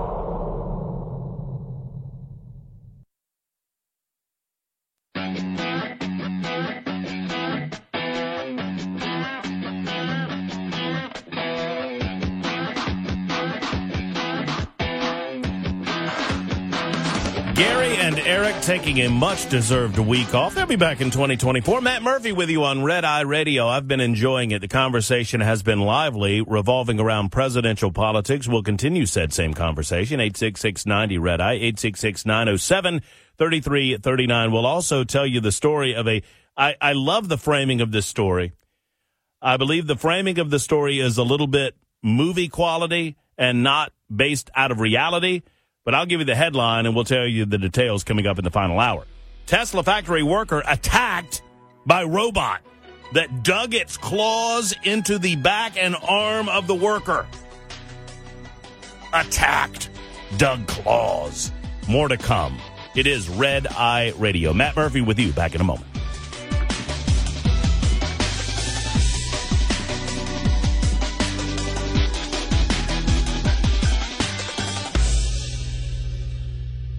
This is Red Eye Radio on Westwood One.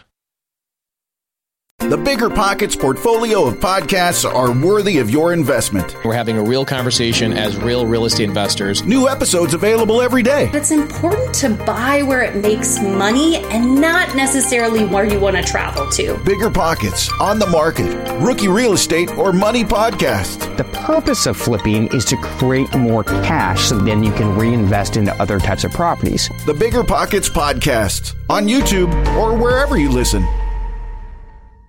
Welcome to Talkville, the ultimate Smallville rewatch podcast. Guest star Sarah Carter as Alicia Baker. Although I didn't really work with her a lot. But Tom did, and they had some real big smoochy scenes. Yeah. Can we talk about that? Could there be any more sex? What was a three page makeout scene that just kept going? Good Lord. We get it. They have chemistry. Jump in now or catch up on any of the past seasons of Talkville on YouTube or wherever you listen.